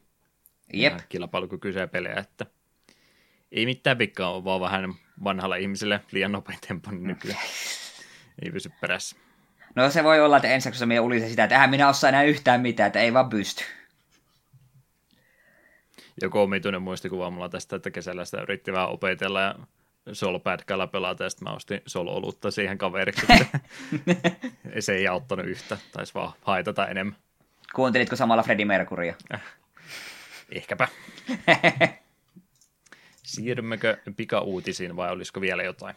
Mennään vaan eteenpäin. Hyvä. Viimeinen soolivatsi. Sen takia, että se on edelleen vangittuna. Tämä on aika tylsä, tylsä päivitys tästä ja sen takia mä oon tullut lopputulokset, että tästä lähiaikoina olla muuttumassa mihinkään. Se oli se joku 270 päivää, kun se nyt sitten siellä lusimassa oli ja Twitteri ei tule enää lenkkarin kuviakaan, niin en mä nyt tiedä, ei tästä nyt tänään niihin konsolijuttuihin, mistä tämä lähti alun perin liikkeelle, tämä Souliovatsi, niin, ole kuulunut pitkään aikaa yhtään mitään. Mä oletan, että kukaan nyt ei Souliopoista ihan semmoisena halua kuulla ollenkaan, niin olen tullut päätökseen, että eiköhän me jätetä Souliopoin nyt sitten rauha. Kyllä varmaan mielensä pahotti, kun se kuuli näitä meidän juttuja joka toinen viikko aina, niin ehkä parempikin sitten. Ei mulla ole mitään miestä vastaan, mutta juttu nyt pääsi vähän vanhentumaan, niin ehkä tämä meemi on sitten aika saattaa haudalle. Kai sä tiedät, että ehkä ainoa asia, mikä on pitänyt Soulja poin menossa, niin on ollut se, että hän on luottanut, että takapölkky sentään puhuu minusta, ja nyt sekin loppuu. Anteeksi kamalasti, mutta näin se, on, näin se täytyy tehdä. Oi voi. Onnea ja menestystä Souljapoille valitsemallaan uralla. Tota, tämmöinen rebootti vähän tuntemattomampi, mutta maininnan arvoinen kumminkin, Success, Success, kumminkin toi lausuta, mä vieläkään tiedä. Eikö se Success? Ei, kun mun mielestä Snoopsterissa aina Niko kiustaan siitä, kun se sanoo Success. Tai Success. Nyt, nyt, nyt. Success. Mä kyseenalaistan kaiken. En tiedä itsekään, mutta tämä studio on kumminkin tuommoisen Kotton pelisarjan silloin aikanaan kehittänyt, niin e, siihen useamman jatko-osankin julkaissut, niin tälle pelisarjalle olisi nyt sitten rebootia tulossa. E, Seikan Smupista on siis kyse, ja tuolta Mega Drive ajolta saanut alkunsa ja aina tuonne Dreamcastin päiville asti sai uusia julkaisua. Sen jälkeen oli nyt sitten hiljaisempaa, mutta nyt ilmoittelivat, että voitaisiin kaivaa naftaliinista tämäkin pelisarja ja tiedä sitten uutta julkaisua. Pleikkarin alosta siellä ainakin puhuttiin alustaksi ja oliko se sitten Switch ja PCkin myös. Mutta, mutta on mone, monesta kautta tuo pelisarja niin nimeltä tullut tutuksi, mutta en sitten enempää tiedä, olikohan nämä niitä smuppia, missä sitten tyttö lentää luudalla. Oletan näin. Olisikohan joo, koska nimi kuulostaa epämääräisesti tutulta, mutta en saa yhdistetty sitä mihinkään. Lisää smuppia siis, eikä niitä liikaakaan voi olla. Ei kommentti. Ei kommentti. Ei sitten. Veijo Recordsi olisi julkaisemassa myöskin ne musiikkikokoelman Skies of Arcadiasta tuommoista tallennetta tullaan myymään cd vinyylinä ja musiikkiboksina. Enkä edes kirjoittanut julkaisupäivääkään, eli tämä oli täydellinen uutinen siis. Ei mitään virheitä. Siinäkin semmoinen peli, mitä olisi kiva pelata, mutta kun ei ole alustaa, millä pelaat. Mm, me, nopeasti. Dreamcast. Eikö se, se ei Dreamcast, tuo Gamecube, eikö sitä tullut Gamecube-käännöskin? Joo, mutta olen käsittänyt, että se, ei niitäkään ihan joka kaupan hyllyltä löydy. Edes ihan jokaisen kirpparin hyllyltä. No ei, se on niitä yli sen pelejä. Jep. Ollut jo pitkään aikaa ja kohta varmaan toista sata. Jep. Mä oon aika varma, että mä oon tämänkin podcastin aikana pari kertaa maininnut, että remake tuosta, tai uudelleen julkaisu tuosta, niin ostan. Kiinnostaa todella paljon, mutta ei ole tilaisuutta päästä pelaamaan. No, musiikkia nyt pääsee sitten ainakin kuuntelemaan. Ja sitten yksi uutinen vielä, mikä kaikkia hurjastikin kiinnostaa, eli tuo Sonic-elokuva otti, otti vähän nokkinsa saamastaan palautteesta ja siellä ilmoitettiin, että eiköhän me lykätä tätä juttua ja 14. päivä 2. 2020 nyt sitten olisi se ee, uusi julkaisupäivä tuolle elokuvalle. Ei kai tuossa oikein muutakaan voinut tehdä, koska ei ne ole siihen alkuperäiseen päivään mitenkään pystynyt selviämään, jos ne mennään oikeasti Sonicin tehdä kokonaan uudestaan. Ja siellä oli niistä salaliittoteorioita, että ne tahalteen näytti tämmöisen rumaan traileria ja sitten ne julkaiseekin parempana versiona kaikki iloksi sen, niin eiköhän se nyt voi myöskin haudata, että ei tässä mitään semmoista yritetty, vaan ihan, ihan oikeasti kuuntelivat nyt sitten palautettavaa ja totesivat, että tehdään uudestaan, mutta tällä aikamäärällä se ei enää onnistu, niin pakko sitten lykätä myöhemmäksi. En nyt halua tietenkään etukäteen ruveta arvostelemaan, mutta vaikka se Sonic näyttäisi paremmalta, niin siinä saattaa vielä jotain muitakin ongelmia olla, mitä ei pysty seikeillä korvaamaan. Ihanko totta? Sen näkee sitten. Ensi illassa nähdä. Mm. Me ollaan, me ollaan vähän semmoinen paha aavis, että nämä, sitten kun lähestyy tuo julkaisu, sitten näyttää Owen trailer. Nyt se Sonic näyttää täältä, se kaikista, ei, mutta tämähän on vielä pahempi, ja hmm. sit, mitäs ne sitten? Sanotaan, että Jim Carrey ei vieläkään näytä tarpeeksi uskottavalta, niin lykätään puolella vuodella, kun Jim Carreyä vähän syötetään sitten. Ei laiteta mitään läskipukuakaan päälle, vaan nimenomaan ihan tällainen rehellisesti nostetaan paino. Ehkä tästä tulee elokuvapuolen Duke Nukem Forever. Me odotetaan 20 vuotta ja tämä menee useamman studion kautta ja lopulta se sitten putkahtaa, että ai tässä tämä muuten on ja on, kyllä se on edelleen paska. Tulee mestariteoksena sitten lopulta ulos. N- n- ei, ei, ei tainnut käydä Foreverin kanssa sillä tavalla. No, no, vääriä muistikuvia sitten. Onko se kymmenen vuotta kohta muuten vanhaa? Päästäänkö pelaan Duke Nukem Foreveria pikkuhiljaa? Oh, tuli kylmiä väreitä. Duke Nukem Forever, julkaistu 10. kesäkuuta 2011. Se on kuule kaksi vuotta enää. Ai, ai, ai, ai, ai, ai, ai. Sitten kuule napsahtaa pahasti. Ai, ai, kello tikittää. Tosi pahan paikkaan sattuu sitten. Yes.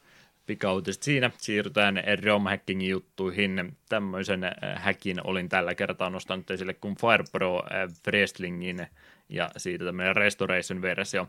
Eli noita Fire Pro-pelejähän kovastikin tuolla Japanin päässä julkaistiin, mutta ainoastaan muutama niistä sitten selvisi länsimaihin asti, ja tämä GPA-versio oli semmoinen, mikä, mikä kuului yhtenä niistä harvoista peleistä, niin täällä oli nyt tehty tämmöinen restaurointi, restaurointi, mitenkä sanaa sanotaankaan suomeksi oikeasti, jonkin verran oli tästä Enkku-versiosta poistettu sitten ominaisuuksia Japanin versiosta, niin niitä on nyt palautettu ja myöskin pukeja pelistä on korjattu.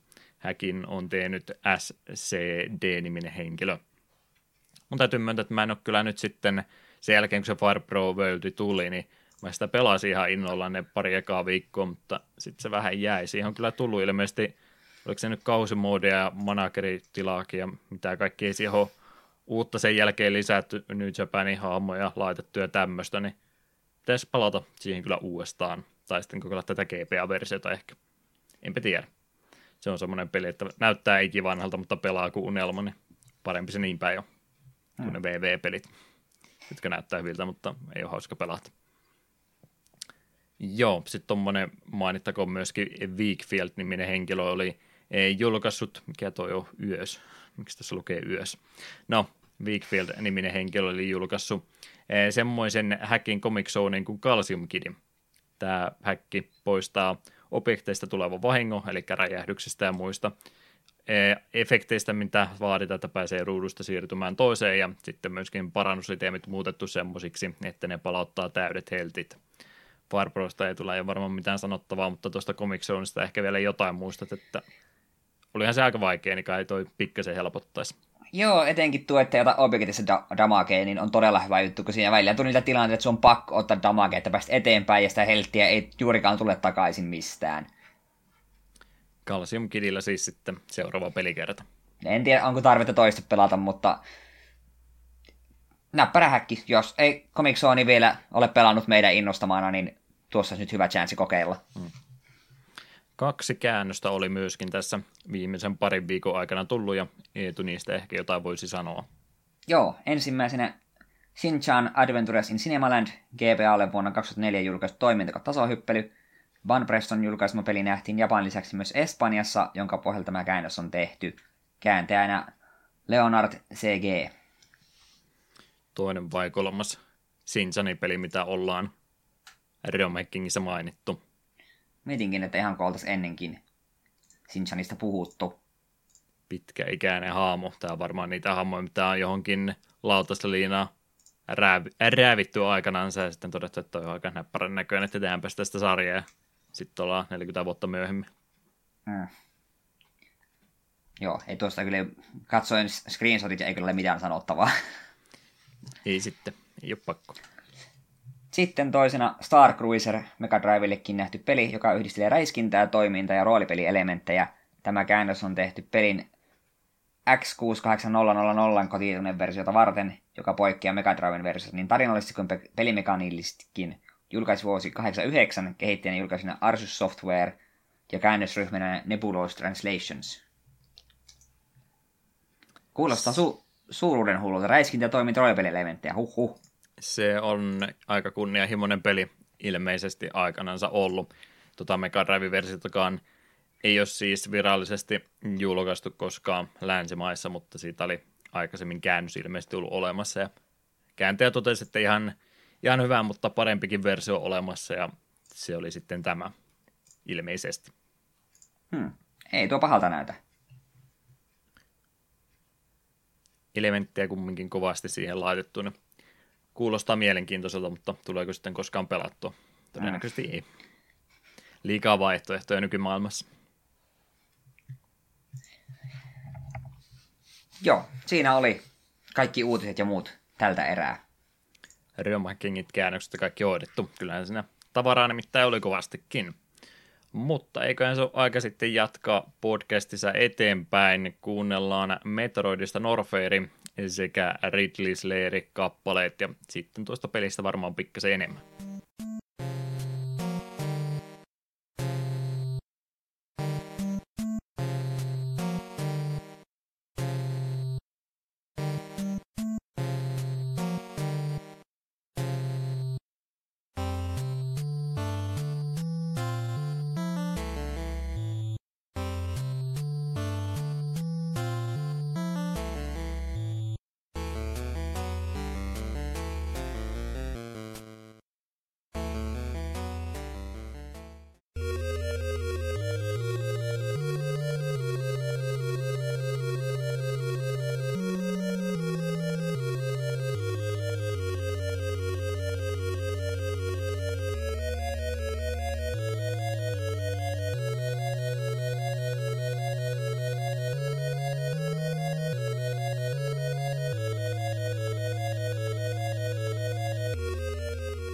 Jakso numero 61 ja Metroid olisi noussut tällä kertaa jakson pääaiheeksi.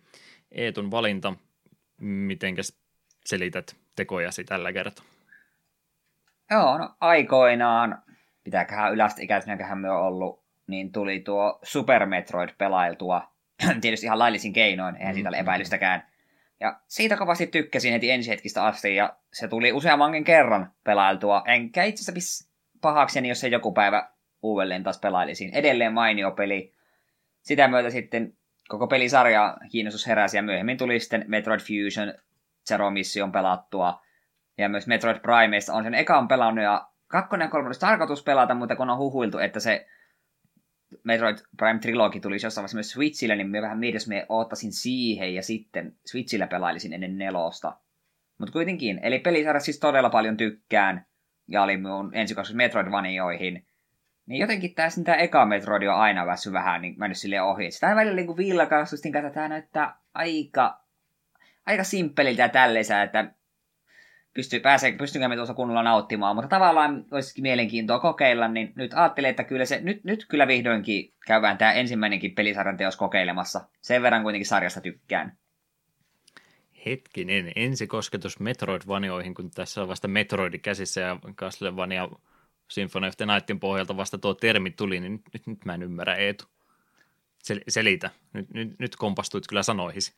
No, ehkä y- silloin... Ymmärrän, mitä tarkoitan.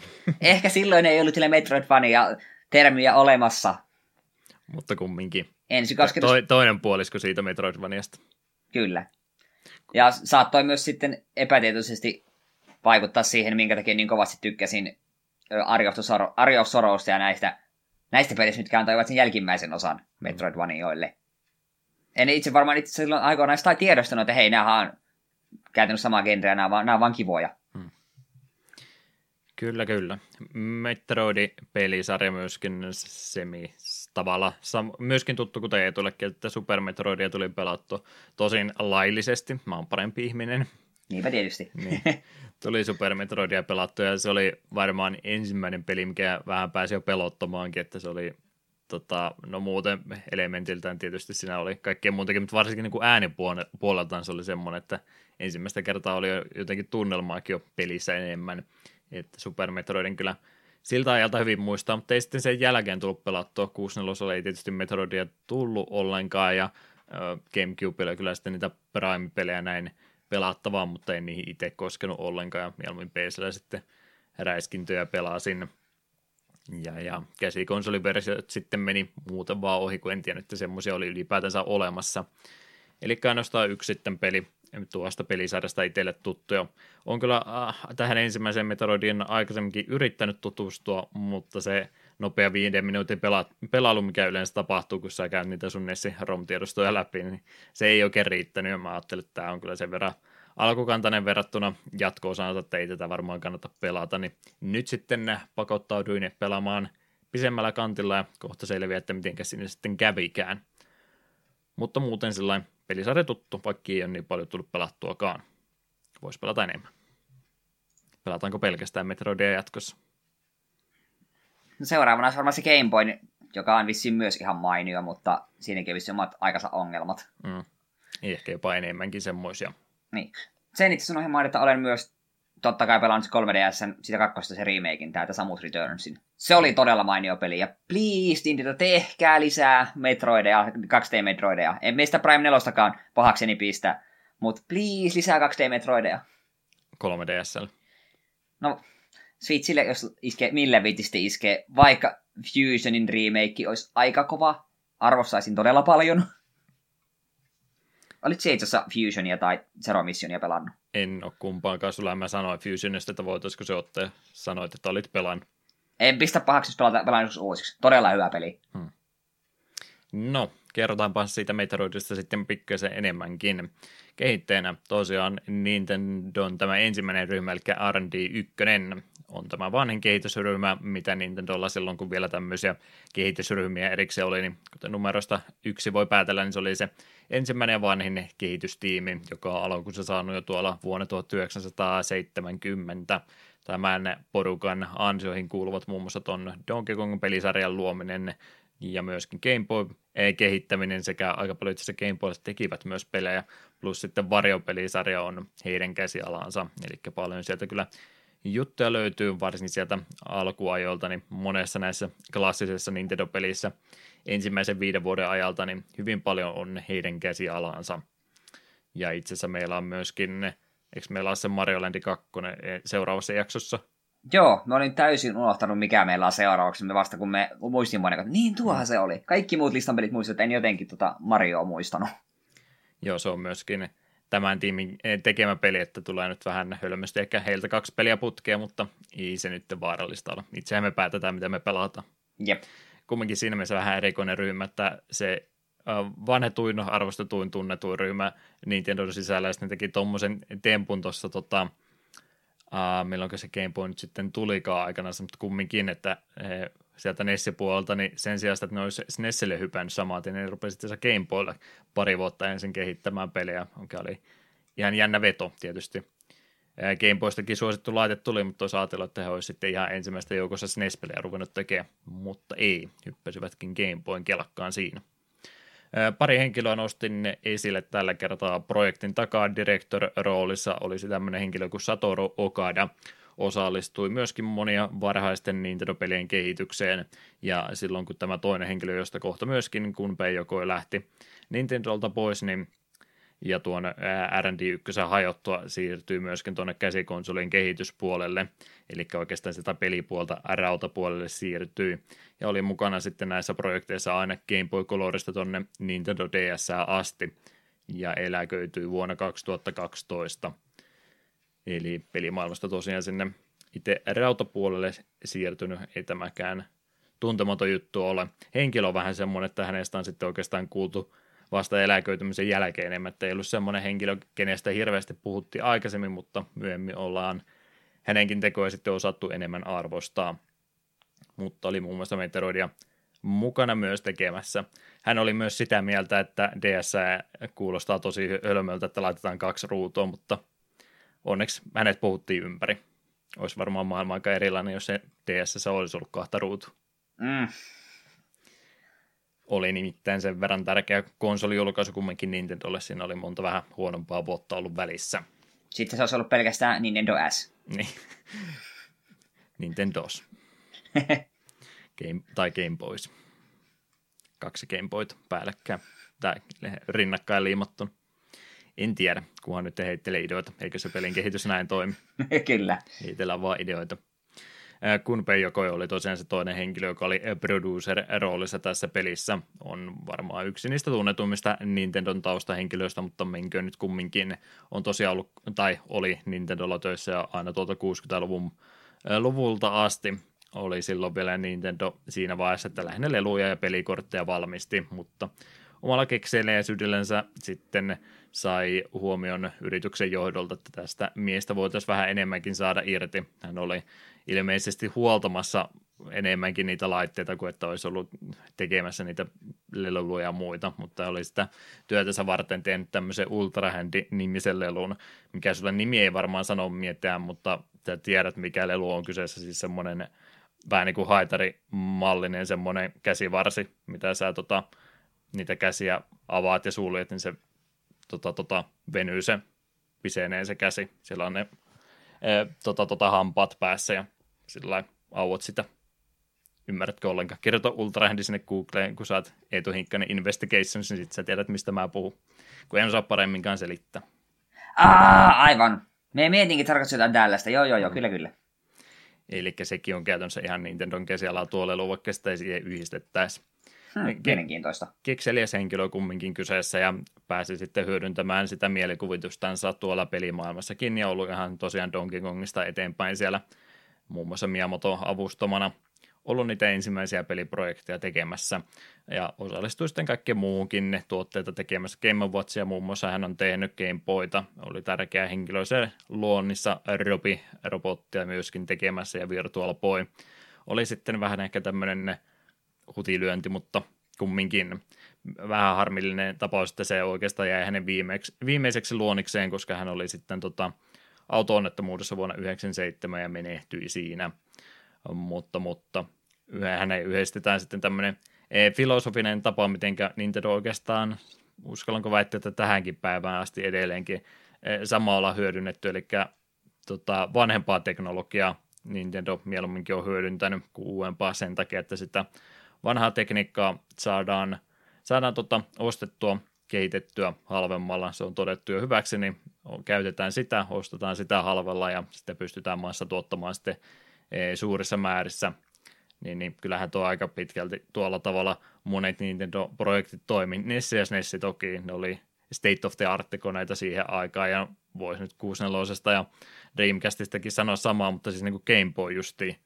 Game Boy on mitä se nyt on teholtansa verrattuna nykylaitteisiin, ei, ei yhtään mitään siihenkään aikaa. Se on niin kuin, numeroissa jäi kaikille noille Game Gearille näille jalkoihin, mutta silti oli paljon parempi, kun se oli halvempi ja patterit kesti paremmin ja pelikehitystä tehtiin paljon ja myöhemmin sitä sitten myö, kanssa nähtiin viissä esimerkiksi. Eihän sekään ollut Pleikkari ja Xboxin tarjontaa graafisesti pärjännyt, mutta oli halvempi ja hauskempi pelata ja muuta tällainen. Kyllähän sitä edelleen tänäkin päivänä näkyy.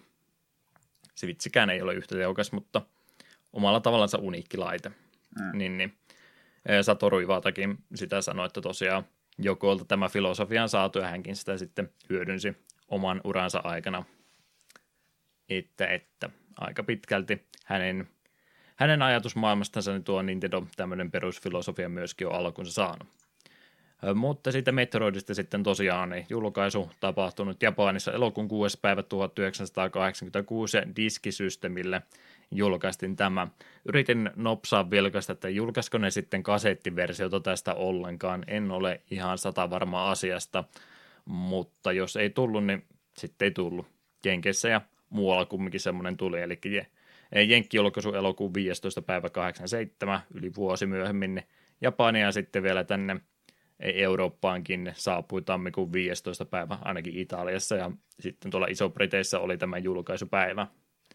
Muistatko tuota Metroid-kasettia kaveriporukoissa pyörineen? Ei, kenelläkään lapsuuden kaveri ja Nessi oli, niin ei kyllä Metroidia ollut. Hmm. Koska kyllä sitä nyt varmaan Pala P-versiokin oli olemassa. Näin olen ainakin asian ymmärtänyt. Jep, samoin. Yes. Sitten siitä pelistä vähän enemmän. Tarina ollaan yleensä aloitettu ja osaako se etu tarinasta yhtään mitään sanoa? Joo, kyllähän tässä jopa vähän tarinaa onkin. Peli sijoittuu vuoteen 20X5, miten se ikinä pitäisikään lausua. Hmm. Avaruuspiraatit ovat varastaneet tutkimuskeskusta metroideja, parasiittiolentoja, jotka alun perin löydettiin planeetalta SR-388.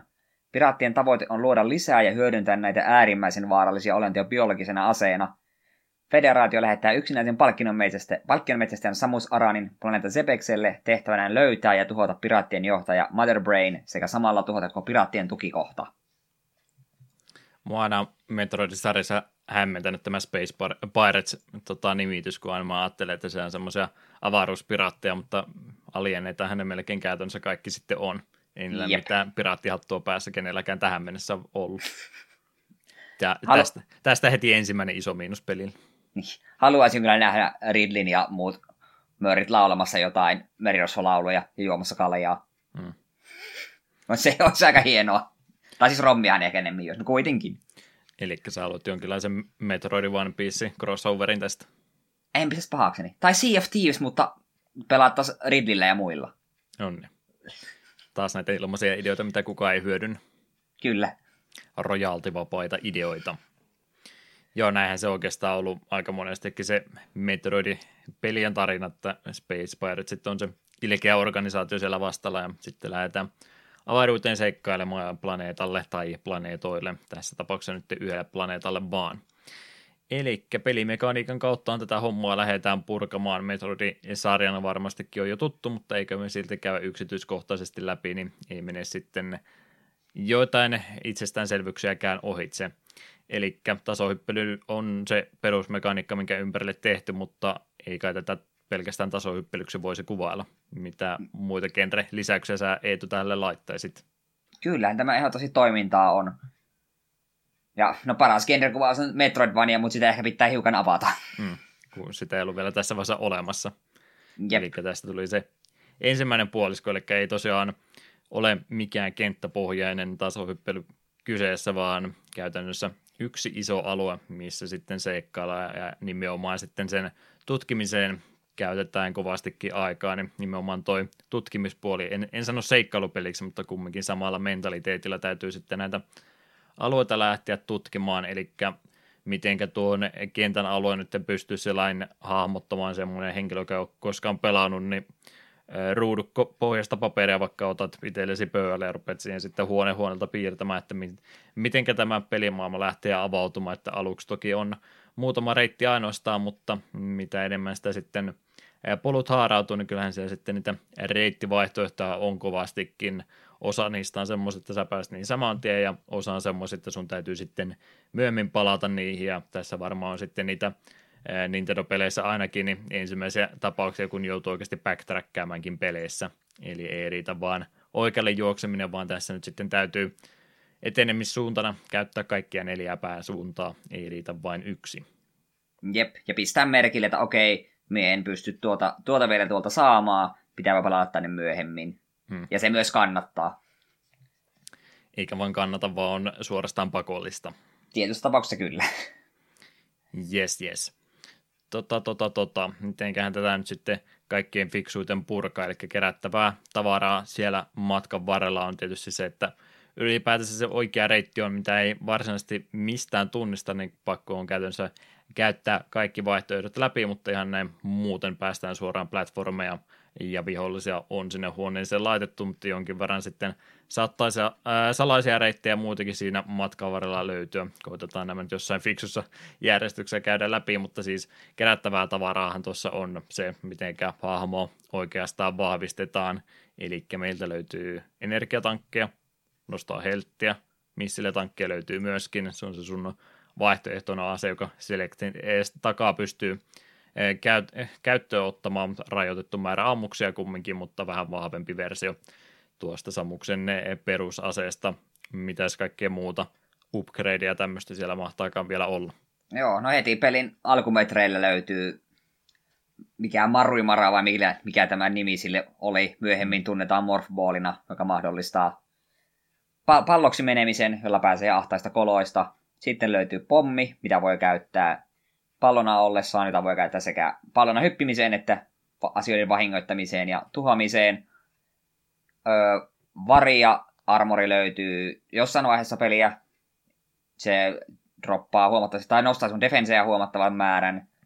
Öö, long beam, aluksi nimittäin Samuksen ammukset menevät vain jonkin matkaa eteenpäin, mutta long beamin menevät ihan pelin laidasta laitaan.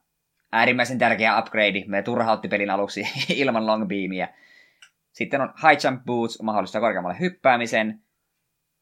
Öö, sitten, sitten, sitten öö, space, ei space jumpi, space jumpi tuossa Super Metroidissa. Tuo, tuo screw attack, joka kun hyppäät, tekee öö, tämä, tämä, tämä Samus tekee tämmöisen kierähdyksen screw attackin aikana, tämän pyörähdyksen aikana Samus hehkuu ja samalla myös te- tekee damakea vihollisiin. Myöskin äärimmäisen tärkeä upgrade. Eli Sitten, paljon on. Paljon on kaikenlaista, ja kaikki on äärimmäisen tärkeitä. Hmm. Joo, näähän t- siis tässä vaiheessa, kun vuonna 2019 puhutaan näistä, niin nämä nyt on suorastaan itsestäänselvyyksiä, että jo totta kai tämmöisistä palasista pelit rakentuu, mutta nyt täytyy kumminkin ajatella niillä vuoden 86 laseilla tätä hommaa ajatella laseilla. No, se nyt on ehkä kaksi, kaksi sanontaa yhdistettynä tällä kertaa, mutta ajatella 86 vuoden aivoilla, niin eihän siis nämä ollut tässä vaiheessa mitään itsestäänselvyyksiä. Yleensä mitä power peleissä oli, niin ne oli jotain hetkellisiä juttuja, mitkä sitten kumminkin kului, kului siinä matkan varrella, niin tämä oli myöskin siinä mielessä uraurtava peli tämän kannalta ja toden muunkin tota, aseen kannalta, mitä mä myöskin haluan tässä koko ajan esille nostaa, että tämä ei ollut mikään semmoinen tota, tota, sen aikaisia juttuja ja peli, tota, suunnittelua semmoista toisintava, että kyllähän tässä nyt aika paljon lähdettiin omalle polulle kulkemaan, että tehdäänpäs asiat ihan eri tavalla kuin nämä kaikki muut ja ruvettiin oikeastaan ensimmäistä semmoista kunnon konsolipeliä tekemään. Ajattelin myöskin 86, että se aika hirveästi arcade-peliä oli pisteitä, rajoitettu aika, tapoitaan pelaaja jossain kohtaa, että saadaan kerättyä sitten kolikoita häneltä pois taskustansa, että saadaan rahatkin takaisin, niin olisiko tässä jopa ensimmäinen ihan kunnon konsolikokemuskin. Kyllä Mariokin oli sitä ennen ja se on myös konsolikokemus, ei sitäkään olisi arkadeilla tehnyt, mutta tämä otti mun mielestä vielä pari askelta eteenpäin. Sieltä on kanssa varmaan enemmän tota, isompia pelejä, mitkä on sitten kaikkia muitakin pelejä myöhemmin inspiroinut tähän päivään asti. Joo, voisi kyllä sanoa, että tämä on varmaan jos unohdetaan periaatteessa Mario, niin me sanoisin, että Zelda ja Metroid on tärkeimpiä pelisarjoja, mitä Nintendo on ikinä tehnyt. Mm. Ihan syystäkin. Jes, tota noin. Nuo kerättävät asiat, mitä tuossa matkan varrella oli, niin osahan niistä oli aika näppärästi laitettu sun polun varrelle. Eli ehkä olit väärään suuntaan mennyt, mutta sua palkittiin kumminkin sillä, että siellä oli – mistille upgrade matkan varrella, mutta osa niistä oli aika lailla erikoisenkin paikkoihin laitettu suorastaan semmoisia, että niitä nyt ei muuten olisi voinut tietää mutta kuin vahingossa, vaan että tajusinpa kokeilla ampua tuota blokkia tuossa näin tai tuota tästä alaspäin, niin oliko ne kuinka vaikeaa löytää. Nyt ei vielä en, vielä en kysy sitä, että käytitkö ulkopuolisia karttoja, mutta kuvitellaan vielä tämä hetki, kun sä et katsonut mitään ulkopuolista vihjettä, niin pystykö niitä löytämään nykyajatusmallilla ollenkaan. Kyllä siellä osa oli kyllä niin utopisia piiloja, että ei olisi tullut mieleenkään, ai tässä huoneessa tuo laava ei vahingoitakaan, sillä tuolla oikeassa alanurkassa tuolla laavassa on yksi slotti, jonka kun pommittaa, niin pääsee alaspäin, joka johtaa toiseen huoneeseen, mistä löytyy varsin tärkeä upgrade, niin ei olisi, mm. että tuota noin, voin kuvitella, että tämä on ollut tavallaan aika turhauttava pelata aikoina internettiä, mutta samalla se on varmaan sitten, kun se vahingossa turhautuu, niin jos löydit jotain tuollaista, niin se on varmaan ollut hieno fiilis sama juttu kumminkin niin kuin sieltä ketä pommita joka kohta, että onko siellä luolaa, niin Metroid sama, että ammu jo kaikista blokkia, että kato hajoako se. Niin. Kyllähän se totta kai tuo pelillä huomattavasti ikää kuin aina enemmän ja enemmän löydettävää on, mutta aika, aika rasittavaa se olisi, jos nyt ihan yrittäisi kaiken mahdollisen tehdä, että hu- huomasi kerran, kun sattui löytämään jonkun upgrade reitin jostakin, niin sitä itse asiassa kyllä hyödynnettiin sitten useammankin kerran – että, että ja nyt jokaista ei tarvinnut sen ruveta lennosta, lennosta kokeilemaan ja eh, niin systemaattisesti käymään läpi, että niitä olisi löytänyt. Onneksi nyt osa oli tällä laitettu, että yhden räjäytettävän pommikohdan löysit tuosta noin, niin sitä käytettiin sitten myöhemmin mu- muuallakin, ja yleensä sitä jotain hyvää myös löytyi. Aika hyvä nyrkkisääntö, jos pitkän käytyvän päässä on umpikujaa, niin pommit, pommittele sinä hetki, niin kyllä sieltä reitti vielä eteenpäin löytyy. Jos se mm. kokonainen reitti, niin vähintäänkin siltä se missile löytyy vähän matkan päästä. Joo, ei se mua haittaa ollenkaan se, että on tämmöinen tota, missä upgrade jossain piilossa. Energitankki, jos se on pahasti piilossa, niin se kyllä vähän ahistaa ja vielä pahemmin sitten se, jos joku tarinan kannalta lähes välttämätön varjasuitti esimerkiksi oli semmoinen, että ää, missähän tämä nyt mahtaa olla ja sitten lopulta taipui ja meni katsomaan, että okei se on tuolla. En olisi kyllä löytänyt ikinä tuota noin. Jep. Että, että osa niistä vähän ikävä, että siellä on jotain tosi tärkeitäkin sitten laitettuna, mutta tarkka pelaaminen, niin siihen tuo peli sua kannustaa. Rauhassa mennään ja muutenkin tätä kannattaa sillä aika rauhallisesti pelata eteenpäin, että osumalla ei muuta kuin henki lähde vaan ja se on sitten aika pitkä juoksu takaisin seuraavalta checkpointilta. Tota noin, siitä varmaan siihen kysymykseen, ja mistä aina eniten väitellään, kun alkuperäisestä Metroidista puhutaan. Super Metroid tunnettu myöskin niin, muista elementistä, mutta varsinkin siitä hyvästä puolestansa, että siinä se kartta on. NES-pelissä ei ole karttaa ollenkaan. Pystytäänkö me selittämään tätä mitenkään hyvin päin vai onko tämä vaan puute, mikä olisi pitänyt korjata? Kyllä me sanoin, että se on puute. Koska väittäisin, että jos Super Metroikin lähtisi nyt pelaamaan ensimmäistä kertaa ilman minimappia tai koko mappia, niin siinä saattaisi ruveta hammasta puremaan aika äkkiä. Että vaikka loppujen lopuksi tuo Metroidin maailma ja planeetta se on aika pieni suhteessa, niin emme kovin pitkään pystynyt pelaamaan maailman karttaa. Että kyllä se hyvin äkkiä samanlaiset käytävät rupesi turruttamaan mieltä ja meni sekaisin hetki, niin oliko se nyt tämän kuilun yläpäässä yksi ovi, missä en ollut vielä käynyt vai niin. Kyllä me tosiaan ymmärrän, että ehkä se olisi Nessipeli ollut vähän hankala. Ei siihen ruudulle oikein minimappia, jossa on voinut laittaa. Ja... Niin, välillä pakko olla joku pausevalikko, jossa olisi ollut mappi. Tai ruveta itse piirtämään.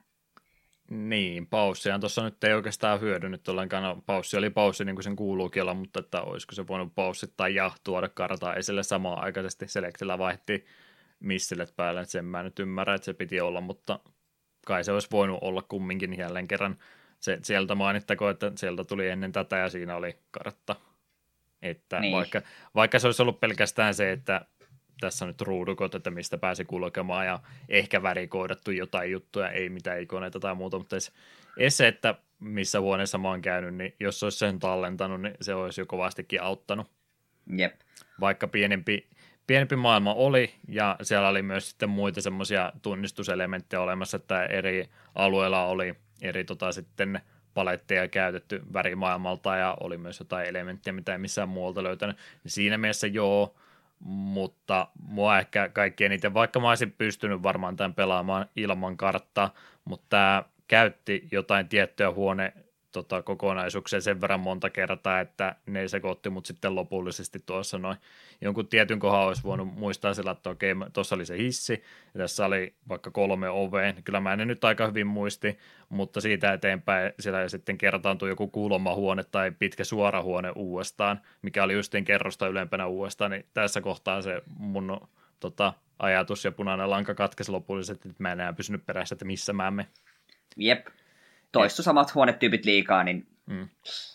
pää meni sekaisin. En tiedä, mikä sitten tilan puolesta rajoituksena oli, että oliko ne tarkoituksella sillä olisiko ehkä vähän kehitysaikaa lyhennetty, no varmastikin on lyhennetty sillä, että ei ollut ihan kaikki uniikkia huoneita, mutta jos ne olisi ollut uniikkia huoneita, niin mä olisin ehkä jopa saattanut pärjätä ilmankin sitä karttaa. No se olisi kyllä auttanut joo koska sehän siinä just oli, niin kuin aiemmin sanoin, että samanlaisia käytäviä on kahdessa eri kerroksessa, niin sitten siinä rupeaa kysyä hetkinen, että missähän kerroksessa nyt tarkalleen laittaa. Mä seuraavaan huoneeseen, no tämmöinenkin huone oli tuossa siinä toisessa, siinä ylemmässäkin kerroksessa. Nyt en ole kyllä ihan varma, että missä minä oikeasti olen. Jep, jep.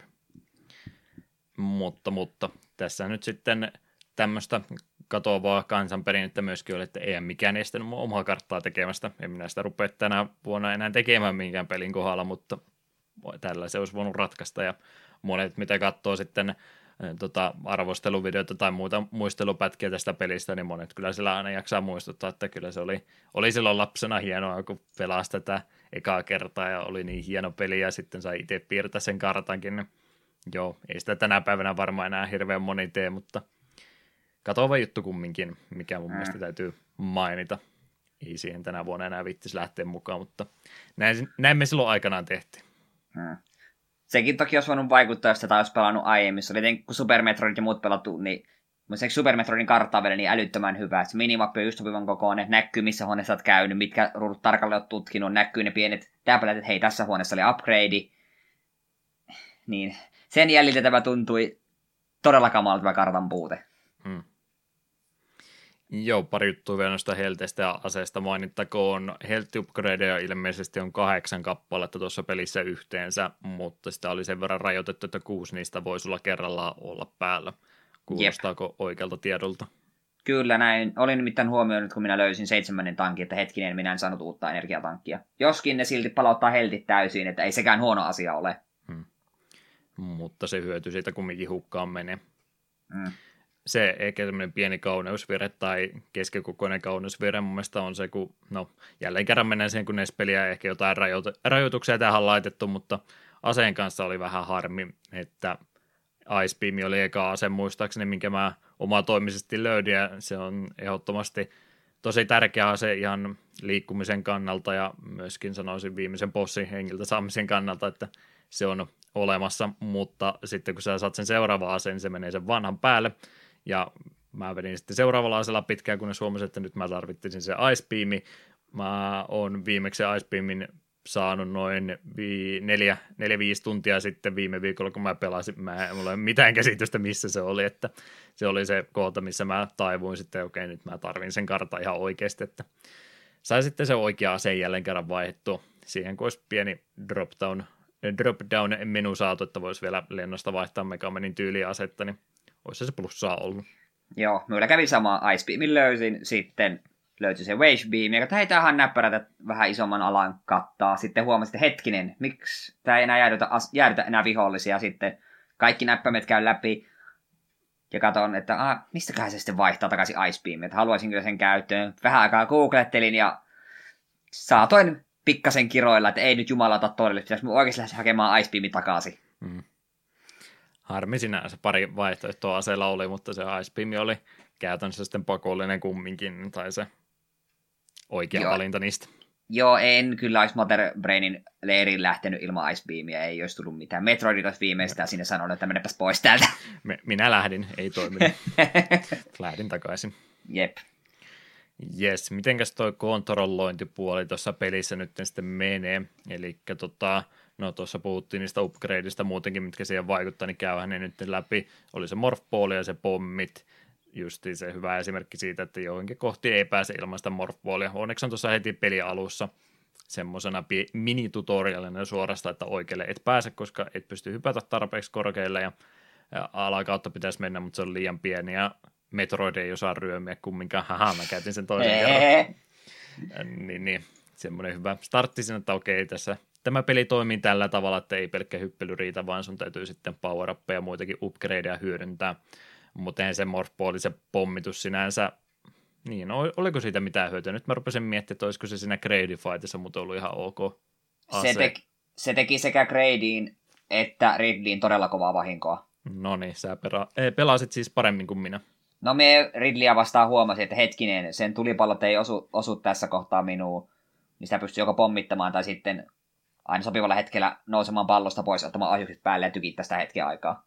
Okei. Okay. Ja Gri- Grindiin me kyllä ainakin pompeja käytin, niin se teki sitä aika nopsaan selvää. Rupesin just niin sanomaan, että ei niistä niin vahingon kannalta hyötyä ollut, ja sitten tajusin, että hetkinen, nyt olisi voinutkin jossain kohtaa toimia. Vähän hitaatahan ne tosiaan on, kun ei ne räjäisi samaan tien, mutta jos vihollinenkin on hidas, niin ei se sitten haittaa. Jep, ja ne tosiaan teki aika tuntuvaa damakea sitten, kun ne osui. Hmm. Pommella tosiaan ää, alaspäin vieviä platformeja saa näppärästi rikottua semmoinen pientä kikkailuja näin platformailunkin kannalta olisi olemassa, että sä pystyt niillä vähän ketjuttaa itsellesi korkeamman hypy, mutta en jäänyt sitä kyllä opettelemaan se enempää. Semmoinen ylimääräinen tekniikkaskilli, mitä nyt ei varsinaisesti tarvinnut opetella, mutta mahdollista kumminkin. Jep, Super Metroidissahan paljon hyödyntävät pommihyppelyä. Joo, ja muistan, että mä vihasin sitä muksuna yli kaikki. Joo, ei sitä vissiin hirveästi kyllä ollut pakko tehdä, mutta sillä pystyy vähän oikomaan. Mm-hmm. Kyllä, kyllä. Ice Beam tosiaan oli se näppärä se ihan sen takia, että se tekee vahinkoakin, mutta se myös jäädyttää vihollisia. Niitä voi sitten platformina käyttää. Sitä oli parissa kohtaa hyödynnetty. Plus sitten ihan hyppykengät suoraan. Ihan semmoinen perusupgrade, mutta sitäkin tarvitsee. Jep. Sitä meillä koko ajan odotin, että missä, missään vaiheessa saa tuon Space Jump, että pystyy niin ilmassa hyppäämään uudelleen, kun Screw löytyy, mutta ei se ole vasta Super Meteorissa Space Jump sitten. Ei auta, ei. Mitenkä se platformailu äh, nyt sitten muuten onnistuu? Mä olisin pientä näpäkkyyttä noihin kontrolleille, ehkä vielä tarvinnut enimmäkseen onnistu, mutta pieniä tota, niin, en mä tiedä, se on kun Megamani on tottunut pelaamaan ja sitten toivoisi, että kaikki pelit toimisi niin kuin Megamani. Tai vaihtoehtoisesti sitten kun vertaa Mario, että siinä nyt mä ymmärrän, että okei, tässä täytyy ton verran matkaa käyttää, että mä pääsen täyteen vauhtiin, että tämä nyt on ihan selvä. Tämän kanssa mulla nyt jäi pikkusen epäselväksi edelleenkin, että minkä takia mä välillä voin tota, tota, ilmasta vaihtaa suuntaa samaa tien, toisaalta välillä se menee sillä, että kun mä päästän D-padista irti, niin se jatkaakin liikkumista, kun se tällä hyppyllä sitten pysähtyi samaan tien. Se mua vähän hämmensi. Joo, ja ylipäätään hypyt oli todella ilmavia. Kun piti hyppyä pieniltä platformilta toiselle, niin se oli vähän se tuurin kauppa, että osunko minä tuohon vai enkö minä osu. Hmm. Et jotenkin eri tavalla tässä nyt se momentumi oli kumminkin ilmassa tehty, mikä nyt ei sinänsä ole niin kamalaa, koska tässä ei ole niitä tasohyppelypelin ikuisia murheenkryynejä, eli pohjattomia kuiluja ollenkaan. Mutta on se aina välillä kumminkin, kun sä sen kolmannen kerran hyppyn feilaat sen takia, että se meni taas vähän liian pitkäksi ja nyt otetaan tuolta pohjasta vahinkoa ja nyt jostain kumman syystä joka toinen hyppy täältä, kun mä yritän tota, tätä ihme mudasta hypätä ylös, niin se on pieni, taas tuli pieni hyppy, no, no miksi nyt tuli korkea hyppy, en mä tiedä. Jotain pientä muuttuja tässä kontrolleissa tuntui koko ajan olevan, mikä mulle nyt ihan auennut. Ei, ei ole semmoinen, että se siihen kaatuisi, mutta kumminkin ehkä pikkasen olisi vielä toiminut, toivonut pientä suoraviivaisuutta noihin kontrolleihin ja liikkumiseen. Mm, muutamia harmaita hiuksia saattaa aiheuttaa, mutta ei ole kuitenkaan täydellinen turn offi. Mm. Mites yleinen vaikeustaso, mitenkä Eetu kuvailisi, onko tämä Nespelin Dark Souls? Ei tämä ehkä Nespelin Dark Souls ole, mutta ei tämä kyllä helppo kappeli ole. Me vähän yllätyin, koska minun mielestä, no tietysti se vaikuttaa siihen, kun nämä uudemma, uue, no, uudempia ovat, niin nehän on nyt silleen, jos ei nyt helppoja, niin sellaisia suhteellisen luonnollisesti meneviä pelejä. Niin tämä kyllä tuntui heti alusta asti, että koko ajan sattuu ja paljon.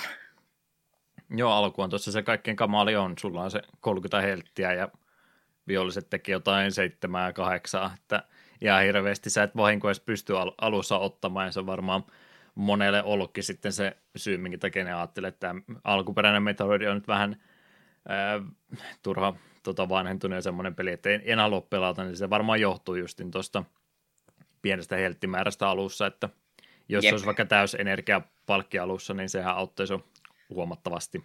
Jep, ja sitten kun viholliset ei droppaa helttiä, no kyllä jonkin verran droppaa, mutta osaat sen droppailemaan vähän enemmänkin, niin yleensä ne droppaa sen viisi palauttavan, mikä ei paljon lämpitä, kun viholliset sattuu enemmän kuin se viisi. Hmm. Ja jos, joskus harvat viholliset droppaa niitä 20 palautuksia.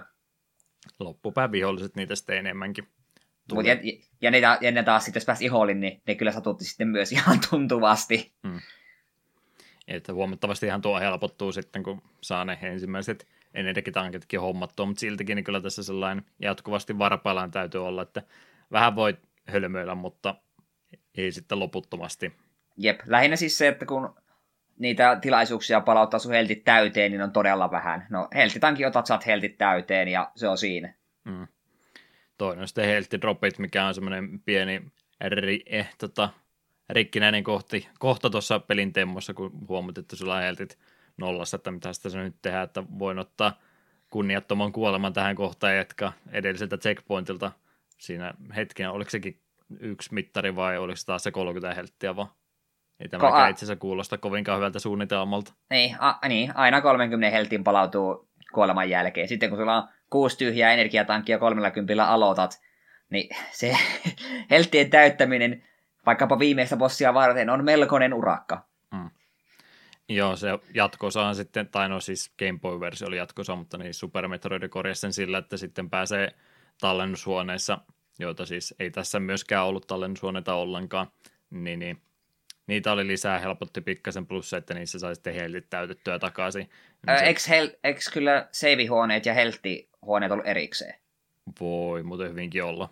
Minun mielestä pelailusta hel- on hetki aika. Minun mielestä helttihuoneet oli, ne oli erillisiä, sillä siellä oli sellainen masina, mikä täytti heltit, ja save, save-huoneet oli sitten erikseen. Joo, niin olikin, ja sitten Missileillä oli myös omansa Jep. täyttönsä. Olet ihan oikeassa, kiitos muistutuksesta. Mutta Jep, kumminkin, mutta- että niitä oli olemassa. Jep, se olisi helpottanut todella paljon, jos tässä olisi ollut jotain se levähyshuoneita, missä olisi saanut heltit täyteen. Jossa vai, niin, koska siihen et myöskään salasanaa nähnyt muuten kuin kuollessas. Niin joku periaatteessa save-huoneita vastaava passwordin ruumi. Käyt siinä, niin se olisi täyttänyt heltit ja näyttänyt nykyisen passun. Mm. Olisi ollut aika näppärä. Joo, sekin ehdottomasti mainittakoon nyt vaikka tässä kohtaa, että oli tosiaan salasanalla se jatkaminen tässä pelissä hoidettu. En tiedä sitten, miten jos se patteri olisi tuohon peli iskenyt kiinni, toki se vähän ö, vie sitten, tai nostaa tuotantoarvoja tuolle pelille, kun joutuu niitä pattereitakin sinne laittamaan, mutta toisaan sekin kiva lisäys on ollut toki. Tuohon aikaan vielä hyväksy sen, että joo, okei, täytyy niitä salasanoja kirjoittaa, mutta jälleen kerran yksi asia, miten pelistä voisi paremman tehdä, niin olisi se tallentamismahdollisuus ollut Jep. ainakin se, että heltti, up, nämä upgradeit nämä olisi, jos se nyt ei muista paljonko mulla oli helttiä tai ohjuksia sitä ennen, niin se nyt ei olisi niin vakavaa ollut, mutta tallentaminen siltikin niin jossain muodossa olisi auttanut kovasti. Se vaan tosiaan sitä heltistä, että se ainut tapa, miten nyt sitten fiksusti sitä saa, niin on jäädä jotain yhtä ja samaa vihollista ampumaan niin kauan, kunnes sä oot heltit saanut takaisin. Jep. Siellä kyllä onneksi oli aika runsaasti näitä tällaisia putkia, missä spawnas vihollisia. Mutta sekin oli sellaista vähän tarkkaa tiedettä, että kun se tapat vihollisen ja se droppaa vaikka sen viien heltin palautuksen, niin siitä samasta putkesta ei spawnaa vihollista uudelleen ennen kuin se keräät sen heltin. Ja sitten jos sä tapoit sen vihollisen liian lähelle sitä putkea, niin samalla hetkellä kun sä otat sen heltin, niin siltä se spawnaa heti seuraava vihollinen sun jalkasi damakee. Et sun piti antaa se vihollisen spawnata, lentää sinua kohti, tappaa se, ottaa se hel- mahdollinen heltti nopeasti ja olla valmiina ampumaan sitä seuraavaa. Et se oli tarkkaa tiedettä se he- heltinkin grindaaminen. Joo, kyllä se oli semmoista tanssimista ees takaisin, että oikean kohtaan sen tappo. Kävi hakeen sen ja liikkui takaisin edelliseen paikkaan, rinse Jep. repeat.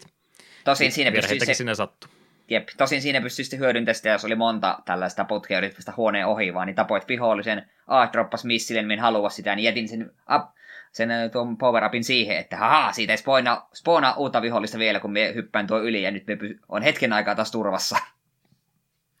Joo, se aina se energia, lisäenergian saaminen on semmoinen hetkellinen helpotus. To- toki se on tosi iso upgrade, jos saat 100 helttiä lisää, mutta siltikin kun sitä ei tunni tasaisesti takaisin, niin yleensä se valuu sitten taas sinne yksittäisille lukemille jälleen kerran takaisin, että ne isommat upgradeit oikeastaan on se varjasuitti, mikä sitten vähentää sitä vahingon määrää, mitä sä otat, plus sitten screw on ehdottomasti se, mikä varmaan kaikkein Kyllä. eniten tota peliä helpottaa. Kyllä, kun voi huoletta hyppiä vaan vihollisten läpi. Tosi sekin oli, jos et hypännyt juuri oikein, niin Samus teki sen perushypyn eikä sitä pyörähdyshyppyä, ja sitten se hyppäsi vaan vihollisverin damakea. Mm. Joo, sitähän tuossa, vaikka knock- knockback tuossa pelissä on, niin, niin kun ei niitä rotkoja sitten kuitenkaan niin se ei niin paljon haittaa se vahingon ottaminen taaksepäin lentäminen, mutta siltikin kaikki lasketaan ja nimenomaan se tulee siitä, kun sä et voi välttämättä hypätessä niin hyvin puolustautua, niin se screwattekin sitten aika paljon automatisoi hommia, että ei muuta kuin vauhilla vaan läpi tästä huoneesta ja ehkä välillä käänny vähän ympäri ja poimi, jos sieltä jotain hyvää tuli matkan varrella. Tässä kohtaa kyllä pitää huomata, että niin, yleensä se knockback ei ollut niin paha asia, paitsi Mater Brainin huoneessa. Niin, no, puhutaan, puhutaan nyt vaikka noista bosseista siinä samalla. Sitten tosiaan kaksi bossia oli ensiksi. Meillä oli Grady sekä Ridley-tappelu. Tota, muuten ura-uurtava peli monella tapaa. Monia asioita tehtiin ekalla kertaa, ei välttämättä hyvin, mutta hienoa, että lähdettiin edes ensimmäistä kertaa kokeilemaan ja asioita parannettiin sitten myöhemmin, mutta bossit ei kyllä mun mielestä onnistunut sitten alkuunkaan, että ne oli mun mielestä vähän ehkä semmoista oletusta, että kai tässä nyt bossejakin täytyy olla, mutta ei ne kyllä hauskoja ollut. Joo, ei. Todella simppeleitä, mitä sekä Gradilla että Ridleyllä molemmilla oli yksi hyökkäys. Mm.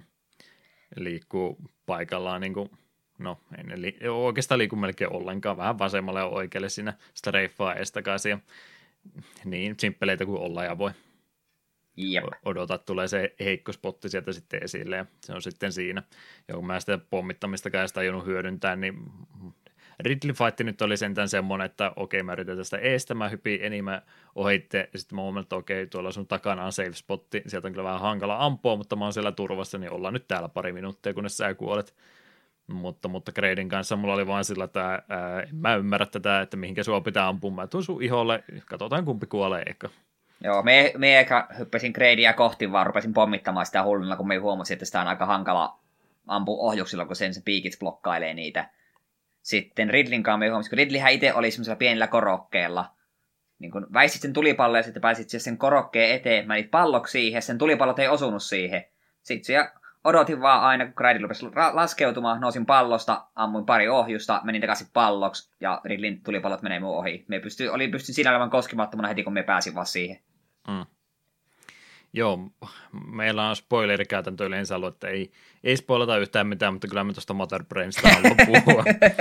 ja koko tuuria niin muutenkin. Jos tämä nyt ahistaa kovasti, niin ottakaa podcastin appinen nyt vielä tässä kohtaa auki ja skipatkaa kolme neljä minuuttia ehkä korkeintaan eteenpäin, mutta kumminkin, kun on nämä kaksi edellistä postia saatu hengiltä, se on oikeastaan se ainut velvoite, mikä sun täytyy tehdä, ellei sä ole näppärä speedrunner, joka osaa tehdä pommista hyppyä, niin se on saanut tapa, miten sä pääset sitten sinne Tuurian alueelle, missä tuo Mater Brain on. Se käytävä sinne ylipäätänsä on täynnä niitä metroideja.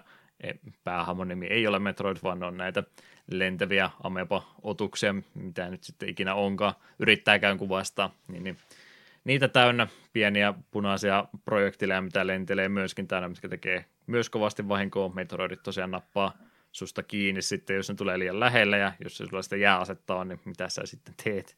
Oikein mitään. Mä pommeilla saan ne välillä irti, mutta mitä sitten, ne vaan tulee takaisin me ei jostain, kun me jostain halusin lukea sille, että onko Wavebeamille mitään oikeasti käytännön arvoa, niin jossain joku vähän yritti, no kyllä sitä kun tarpeeksi sillä ammuskelen, sillä pystyy pitämään Metrodit kauempana, mutta sitten mm. aika moni tullut huomata, että ei, ei muuten pysty. Vaikea kumminkin. Ehkä kerran vuosituhannessa pääset yhden huoneen ohi. No, kaiken kikkailun jälkeen, kun sä oot niistä päässyt ohi sinne Brainin huoneeseen, niin en mä tiedä, tuo on varmaan kamali bossitaistelu, mitä mä ikinä elämässäni kokenut. Mä kumminkin suht monta peliä on elämässäni pelannut. No, niin. Mm. En mä tiedä.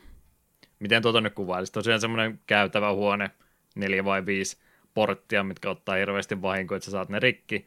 Huone täynnä turretteja plus niitä punaisia lentäviä projektiileja – ei, ei mun mielestä tarvitse siis olla turvallista spottia joka paikassa. Se vähän niin kuin pilaa sen vaikeustason peleissä monesti, jos, jos sieltä löytyy se save spotti. Mutta eihän sitä nyt näinkään voi tehdä, että siellä tulee niitä projektileja semmoisesta muutaman pikselin etäisyydeltä, mihinkä voi reagoida ollenkaan, kun ne tulee niin monelta suunnaltakin vielä, niin mitä sä teet siinä? Miten sä pääset tuosta ylipäätänsä läpi? Mä en oikein päässyt millään muulla kuin hiellä ja kyynelillä ja verenpuodotuksella ja jatkuvalla save lataamiselta huoneen alusta se oli likaista save-skummaamista. Siis pelkästään jo se, että kun ne portit, mitkä syö ihan tuottajamäärä ohjuksia, ja niitä pystyy avaamaan mun mielestä vain ainoastaan ohjuksilla. Mm. Peru Ice Beam ei tohi tehnyt niin mitään. Niin jos sijoitat osumaan ja droppaat sinne alemmas, niin sillä kun sä tapellat tiestakaan sinne ylös, niin se hemmetin barrieri rupesi regeneroimaan takaisin. Sitä se rupesi tekemään. Mulla välillä tuntui myöskin siltä, että jos mä ammun niitä liian läheltä, niin ne ei sota vahinkoa. En Sekin tiedä, on mahdollista. En tiedä, Mut... pitikö paikkaansa ainakin nämä ovet, mitkä ei muuten niistä puhuttu, siis ohjuksilla täytyy punaiset ovet avata, niin niitäkään ei saanut auki, jos olit niissä ihan kokonaan kiinni. Ja oliko se sama efekti sitten kuin siinäkin? Voi muuten olla. Mutta joo, sit, kun sitten siinä... Ah, kun ne turretit kuitenkin siellä katossa, niitä oli aina kolme kappaletta jokaisessa niin pätkässä. Ne nyt, niin kuin, niillä oli patterin ja niitä pystyy periaatteessa niin kuin väistelemään. Mutta sitten kun tuli niitä hemmetin punaisia Cheerios-demoneita, mitä lie, kun ne hakeutuvat aina niin kuin siihen kohtaan, missä siellä olit sillä hetkellä, kun ne lähtee. Niin sä et pystynyt hetkeäkään olemaan paikoillas. Se oli sama aikaan, sun piti seurata niitä rinkuloita, sitten niitä turretteen patternia piti katsoa, ja samalla kuitenkin koko ajan tykittää niitä ohjuksia, kun siellä oot muutamankin sekunnin paikallas, niin kun pelkästään väistelet, niin se, se seinä rupeaa regeneroimaan taas. Mie en ymmärrä, miten kukaan tuota huonetta voi suorittaa ilman save stateja. Mie kyllä likaisesti se, rupesin save skummailemaan, kun me, mitä me pääsin parhaimmillaan maksimihelteillä kahden portin läpi. Mutta ei, nyt, ei, nyt, nyt ei pysty. Joo, kyllä siinä siis on taktiikoita, miten sitä pitää pystyä helpottaa, että jos sieltä turretti ampuu sun takapellet ja sä jäädytät sen sillä, että se on niin sun selkänoja, niin sä et lennä yhtä paljon alas ja muita tämmöisiä pikkukikkoja siinä on, mutta ei se... Menes, niin kuin... menes tajunnut, että niitä turrettien panoksia pystyy jäädyttämään. Mm. No tää, sitä yleensä no riittinyt vaihtaa, kun sulla oli ohjukset koko ajan päällä. Niin, no joo. Hmm. Mutta kumminkin siis, että en mäkään sitä hyödyntänyt, mutta katsoin, miten muut sitä teki, niin huomasin, että on siinä muitakin elementtejä, miten sitä voisi vähän helpottaa, mutta on se nyt siis aivan kamala bossitaistelu koko huone. No on se tietysti saavutus, kun siinä onnistuu, mutta se onnistuminen johtui lähinnä siitä, että nyt oli vähän parempi RNG noiden projektilien kanssa ja tällä kertaa niin se menikin. Jep, ja sitten kun oli, niin sitten se viimeinen, viimeinen tuo, tuo, tuo barrieri, kun on tuhottu, niin sitten sun alapuolella ensinnäkin sitä laavaa vai mitä lietä sitten, kun menit sieltä lisää damakea. Mm. Sitten siinä se Mater Braini möllöttää lasikuvussaan, pitää ajuksella rikkoa niin se lasi, ja sitten se lasi sitä pienestä säröstä ampui se Mater Brainia aika tuhottoman kauan. Ja sekin musta niin tuntui, että hetkinen, tämä ei ota vissiin damakea mistään muusta kuin missileistä, koska eka mun taktiikka tuhlas niin paljon ohjuksia, että mulla loppui ohjukset kesken Mater Brainin. Sitten piti vaan kyyneleitä pyyhkien ladata vähän kauempi tallennus ja käyttää ohjukset vähän fiksummin. Ja Metroidilta itse asiassa varmasin me, no, no, no, ohjustankin täyteen. Ja sitten, sitten uudelleen seiskummalla tieni sille Mater Brainille. Usko meinas mennä. Ilman mm. save statea se ei olisi kaatunut, ei mitenkään. Joo, siinä on kyllä kunnon haaste semmoisella, joka se ilman vetää se, että se on, se on saavutus, mille nostan hattua. Siis minun mielestä to I Wanna Be The Guyn Mater Brain on helpompi kuin Metroidin Mater Brain, joka on jotenkin absurdia. Hmm. Joo, siinä lähtee semmoisen turhautumiskierteeseen, kun se lentelee välillä ihan niin peliarmoilla platformilta alas ja yrität kavuta sen sun suosikkipaikkaista takaisin, ja, mutta se yhden ohjuksen sitten huomat, no niin, siellä taas neljä pullettia tuossa mun ympärillä, että taas, taas mennään tässä ne. Niin, ja kun siitä vielä puhuttiin, että miten I, Gride ja tuo, tuo Ridley oli hyvin simppeli niillä, ei ollut kuin se yksi hyökkäys, niin eihän periaatteessa Materperinille itsessä, itsellä ollut mitään hyökkäystä, se vaan möllötti paikallaan. Huone siinä se haaste vaan on. Jep, hyi, hyi, hyi. Joo, mitenkä se escape sequence sen jälkeen, että jäädyitkö? Kyllä minä tiesin, että se tulee. Mm. Ei tullut paniikkia ja selvisit ylös. Kyllä, selvisin ylös. Myönnän, kun Motherbraini kuoli, niin pistin kyllä siihen myös safe state, että mm. en olisi jumalalta ruvennut sitä uudelleen tappelemaan sitä vastaan. Mutta ei joutunut kyllä se escape sequence antoi tarpeeksi aikaa, että ei mulla iskenyt edes paniikki. Mm. Otin kyllä kunnon gamefacein päälle, että kaikki häiriö ympäriltä pois ja täysillä keskittyminen. Jep, jep. Tota, noin se kysymys sitten varmaan, mitä mä kaikkein eniten olen odottanut ja muutenkin haluan sun mielipidettä sitä sitä kuulla, kun tässä tosiaan pelaisimme nyt tuota ää, Switchin Nessi-palvelun kautta tätä peliä, koska kerrankin Sama. oli la- laillinen tapa pelata tätä peliä ja ei sillä, etteikö emulaattorista myöskin näitä save löytyisi, mutta kumminkin, kun ne on nyt tässä niin sanotussa virallisessakin julkaisussa olemassa ja ei käytännössä mitään tekoisyyttä ole olla niitä käyttämättä. Niin mitä mieltä sä nyt oot, ne save statet plus sitten se, että internetin aikakausi on jo pitkään ollut, ollut olemassa ja puhelimesta voi karttoja katsoa sekunt, sekuntia myöhemmin, kun tulee mieleen, että voisinko mä vilkaista jotain, niin kartat on myöskin helposti saatavissa, niin ne on puutteita, tai no niin, puutteita, puutteita, save stateja nyt välttämättä tarvitsisi olla, mutta ei ole tallennushuoneita ollenkaan. Niin kun nämä nyt siihen tähän peliin lisätään, niin parantaako ne vai heikentääkö ne sun peli-ilo? No, ilman save stateä myös todennäköisesti jättänyt tämän pelin kesken ja ilman myös netissä olevia karttoja tämän pelin kesken, niin myös sanoisin, että jos niitä osaa käyttää kohtuudella, niin sitten ne parantaa sitä pelikokemusta. Toki sitten eri asia, jos sama aikaan lukee kolme, kolme eri kuidea ja tallentelee jokaisessa huoneessa 20 kertaa, niin totta kai sit, sit se itse pelaaminen kärsii. Mutta kun me itse suhtaudun sillä tavalla, että kun checkpointithan se käytännössä on aina alueen alussa, niin mies alueen alussa grindasin heltit täyteen, iskin safe statein siihen, ja sitten jos mie kuolin, sitten me latain sen safe statein, niin me kohtelin sitä vähän niin kuin niin kuin pelin checkpointina, paitsi että mulla oli täydet heltit joka kerta. Ja sitten toki Mater Brainin huoneessa oli pakko turvautua lopulta siihen lopullisen ihan safe skummaamiseen. Niin. Ollaanko me nyt sitten sitä sukupolvea, joka haluaa palkintonsa heti ja ei suostu haastamaan itsensä ollenkaan muuta. Kyllä mä vähän enemmän sille Kallelle, että tämä kyllä pikkasen pilaa tätä peliä, kun näin paljon pystyy sitä helpottaa. Ei ole mitään vaikeustason vaihtoa tässä olemassa, niin täällähän sitä pystyy muokkaamaan, mutta trivialisoi aika paljon ja just niin se, että siis vanha peli on ja eikä sitä nyt enää voi ekaa kertaa samalla tavalla kokea, vaikka pelaisi ekaa kertaa joo, mutta kun me ollaan nähty mihinkä genre ja pelit on sen jälkeen mennyt, niin sitä samaa kokemusta enää voi mitenkään saada. Mutta se, että lähtisi tonne ihan vaan sokkona pelaamaan, ei katso yhtään mitään karttoja, vaan yrittäisi pelata mahdollisimman pitkälle ilman näitä apuja. Save mä sillä hyväksyn vielä kohtuu käytöllä, että pelisessio päättyy nyt minulta tähän näin pakko mennä nukkumaan tai muuta tekemään, niin siihen laittaa se save state ja sitten siitä jatkaa peliä eteenpäin, mutta se, että tosiaan joka huoneessa tallentaa ja koko ajan kartta auki, jota minä tein, mä myönnän ihan rohkeasti, että lopussa menin sillä, että okei, meillä on podcasti nautuskohta tulossa, mä haluan loppuun tämän pelata, niin nyt, nyt tehdään tällä tämä loppu viimeinen tunti tästä pelistä, niin, niin. Kyllä mä enemmän viihdyin sen pelin parissa silloin, kun mä en sitä tehnyt mutta no, niin. mielenkiinto nousi ja oli pakko pelata loppu. Ei ollut pakko, mutta halusin pelata loppu. Mm.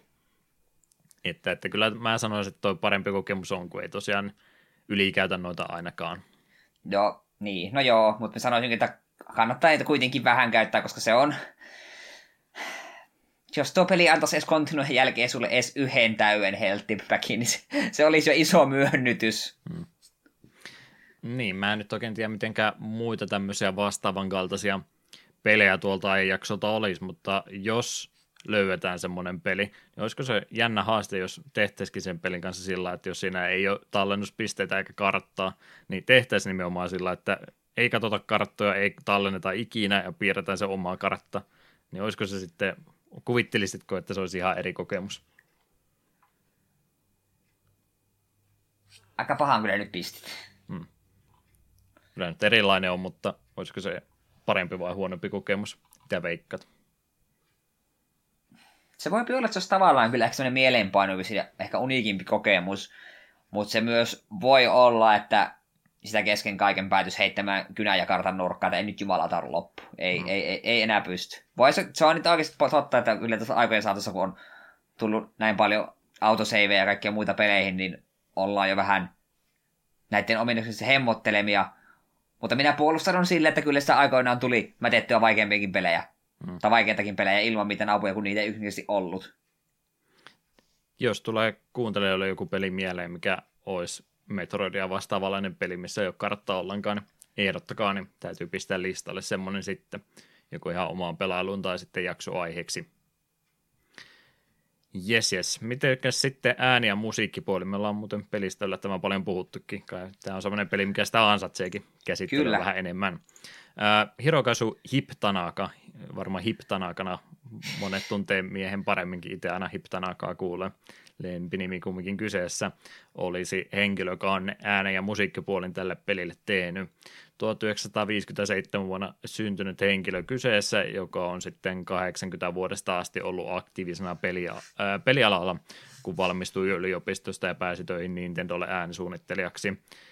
Tämä kyseinen henkilö on tosiaan musiikkia tehnyt lukuisin NES ja SNES aikaisiin peleihin ja on myöskin sitten osallistunut Famicom ja Game Boyn äänentoistolaitteiden kehitykseen ja myöskin lisää laitteita mukana ollut askartelemassa NES Zapperia ja Game Boy-kameraa muun muassa.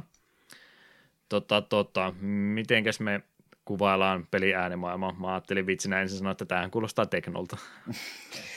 Jos muistat mitään viime jaksosta. Niin, valitettavasti muistan. Joo. Nyt osaa ehkä jotain muutakin sanoa. Tota, siis onhan Nessin musiikit tosi hyvä. Jälleen kerran se yksi, yksi asia, millä tavalla Metroidi mun mielestä tekee asiat eri tavalla kuin moni muu, muu peli tuossa aikaisemmin. Onhan tässäkin siis semmoisia teemoja, mitä nyt tuossa ollaan jo aikaisemmin kuultukin, mitkä voisi kuvitella ihan hyvin menevinä melodiona muissakin peleissä, mutta kyllä tässä sitä tunnelmallisuutta myöskin ollaan yritetty lähteä jollakin tavalla hakemaan. Super Metroid tekee semmoista todella, todella hyvin vielä ja paljon paremmin kuin tämä, mutta kyllä sitä jo tässäkin kohtaa lähdettiin hakemaan tek- tekniikkarajoituksista huolimatta, muun muassa justiin se tota, teema-ääni, mikä kuuluu, tai siis musiikkiraita, mikä kuuluu, kun sä löydät sen salaisen huoneen, niin ei siinä ole mitään muuta kuin semmoista tota, vähän niin kuin tietokoneesta lähtevää tämmöistä piippuupääntä. Mm. Et, et sen sen tuommoista mihinkään piirteisen tasohyppelyn muuten laittaisi, että se on semmoinen mysteerinen kappale, mikä tässä kohtaa soi. Ja muutenkin se on, on justiin sieltä alueesta riippuen, niin kyllä sillä aika paljon skaalaa, että mistä mihinkä mennään tässä pienen, mutta hyvin käytetyn OSTn kautta. Niin, niin on minun mielestä tuo musiikkipuoli tässä pelissä kyllä hyvin onnistunut. Kyllä, ihan niin kuin sanoit, että siinä kun Super Metroid on tosiaan todella mainio sen tunnelman luonnissa, niin kyllä huomaa, että tässäkin on samaa yritetty ja jossain määrin onnistuttu. Hyvin tunnel- tunnelmallisia oli musta joka ikinen kappale, sopivat. Kyllä, kyllä. Tuosta Hiptanakasta piti muutenkin sanoa tuossa vielä. Oli tosiaan sitten ne kollegan pyynnöstä toiminut vierailema tähtenä tuolla Creatures Studion puolella ja oli tehnyt sitten tuohon Pokemon Animea varten myöskin musiikkia. Nintendo ei tästä kovastikaan tykännyt, vaikka niin, vähän omituista, eihän se Pokemon Nintendo ole, vaikka Nintendo-laitteella sitä näkeekin, niin siihen aikaan sitten vielä ajattelin, että tämä ei vetele, koska jos sä oot Nintendolla töissä, niin sä et kenellekään muulle hommia, niin sen sijaan, että Tanaka oli sitten totellut, niin hän petikin S hihasta ja sanoi, että joo, no minä lähden sitten menemään ja on sitten ollut tuolla Creatures Inkin puolella sitten sen jälkeen ja 2001 vuodesta asti sitten ollut myöskin kyseisen yrityksen presidenttinä tuo Creatures. Tosiaan varmaankin tuttu noista Pokemon-peleistä on, ei tullekin, on ollut yksi niistä avustavista studioista, joka siihen ää, tota, tota, maailmaan kuuluu, kun niillä on useampi studio kumminkin muu, muukin kuin se Game Freak siellä Pokemoni tota, brändiä hoitamassa, Creatures on tosiaan yksi niistä, ja heidän nimensä tosi monessa Pokemon-pelissä sitten löytyy. Ilmeisesti myöskin sitten on tällä hetkellä 2013 vuodesta asti hoitanut Japanin päästä tuota keräilykortti pelinkin julkaisua. Että, että yhden asian studio, mutta kumminkin semmoinen, että se riittää heille, ei tarvitse mitään muuta hommia tehdä kuin Pokemon-peliä pelkästään. Joo, mitäs muuta mulla sitten vielä Metroidista olisi kerrottavaa, yrittänyt edes jotain, kuten muistan välillä, mä en Data tai edes muistakaan katsoa, mutta yritetään nyt vähän paremmin. En tiedä kuinka tarkkoja nämä myyntiluvut on, mutta mitä nyt netistä löytää juttua, niin oli kerrottu myyntiluvuksi tälle pelille 2,73 miljoonaa kappaletta, joka on pelisarjan toiseksi eniten heti Metroid Primein jälkeen. Tuleeko yllätyksenä? Super Metroid itse asiassa ei ole edes, edes top vitosessakaan. Mun mielestä aika, ei. Aika hämmentävää. Kyllä me niin oletin, että onhan tämä varsin paljon myynyt, kun on kuitenkin paljon jatkoisia, jatkoisia poikia, mutta emme oleta, että se olisi näin paljon myynyt. Hmm. Prime taisi olla aika, aika tota hyvin myyneitä ja sitten tämä ja Metroid oliko se joku viides vai kuudes siellä vasta sen jälkeen, että ei edes kärkiluvuissa. Erikoista. Joo, muutenkin tuosta itse myyntiluvuista, mitä Metroid-pelisarjalle tulee, niin Mario Zelda yhtä lailla myy Japanissa kuin muuallakin maailmaa, mutta mä ainakin saanut sen käsityksen, että japanilaiset ei itse tästä Metroid-pelisarjasta niin kovasti edes välitäkään, että tämä on lähinnä meille länsimaalaisille tarkoitettu pelisarja. Ootko ne... mitään samanlaista kuullut? Joo, muistaakseni ei olisi pitkä aika, niin jossain oli just puhetta, että Japanissa tämä ei ole ikinä ottanut samalla tavalla tulta alle. Hmm. Jännä sinänsä. Ja muita äh, faktajuttuja, mitä voi Metroidista sanoa, tosiaan itse pelin kehittäjätkin ovat sanoneet, että tuo Alien elokuvasarja on myös iso inspiraatio lähde näille peleille ollut ja on monia yhtäläisyyksiä niin tarinoissa kuin muissakin on sitten nähty. Eipä nyt yllätyksenä tule 7-9 julkaistu se alkuperäinen Alien ja tämä sitten 6-7 vuotta myöhemmin. On, on ymmärrettävä, että minkä takia se on sitten niin, niinkin tärkeä ollut tämän pelin kehityksen kannalta. Ja siitä puolittainen ansilta tosiaan tuohon sammukseen muutenkin, niin ei nyt asiasta se enempää puhuttu, ja anteeksi jälleen kerran niistä spoilereista, nämä nyt on 35 vuotta vanhoja spoilereita, mutta kumminkin pieni varoitus, että tosiaan se Samusan on itse asiassa nainen, huhhuh. Nyt, Järkytys. Nyt tuli, nyt tuli kova yllätys, eiköhän melkein kaikki tämä jo tässä kohtaa tietty, mutta kumminkin siinä vaiheessa vielä, kun tätä peliä tehtiin ja julkaistikin, niin kyllä sitä yritettiin semmoisena pienenä yllätyksenä pitää tässä vaiheessa, kun pelisarjan ensimmäinen osa oli.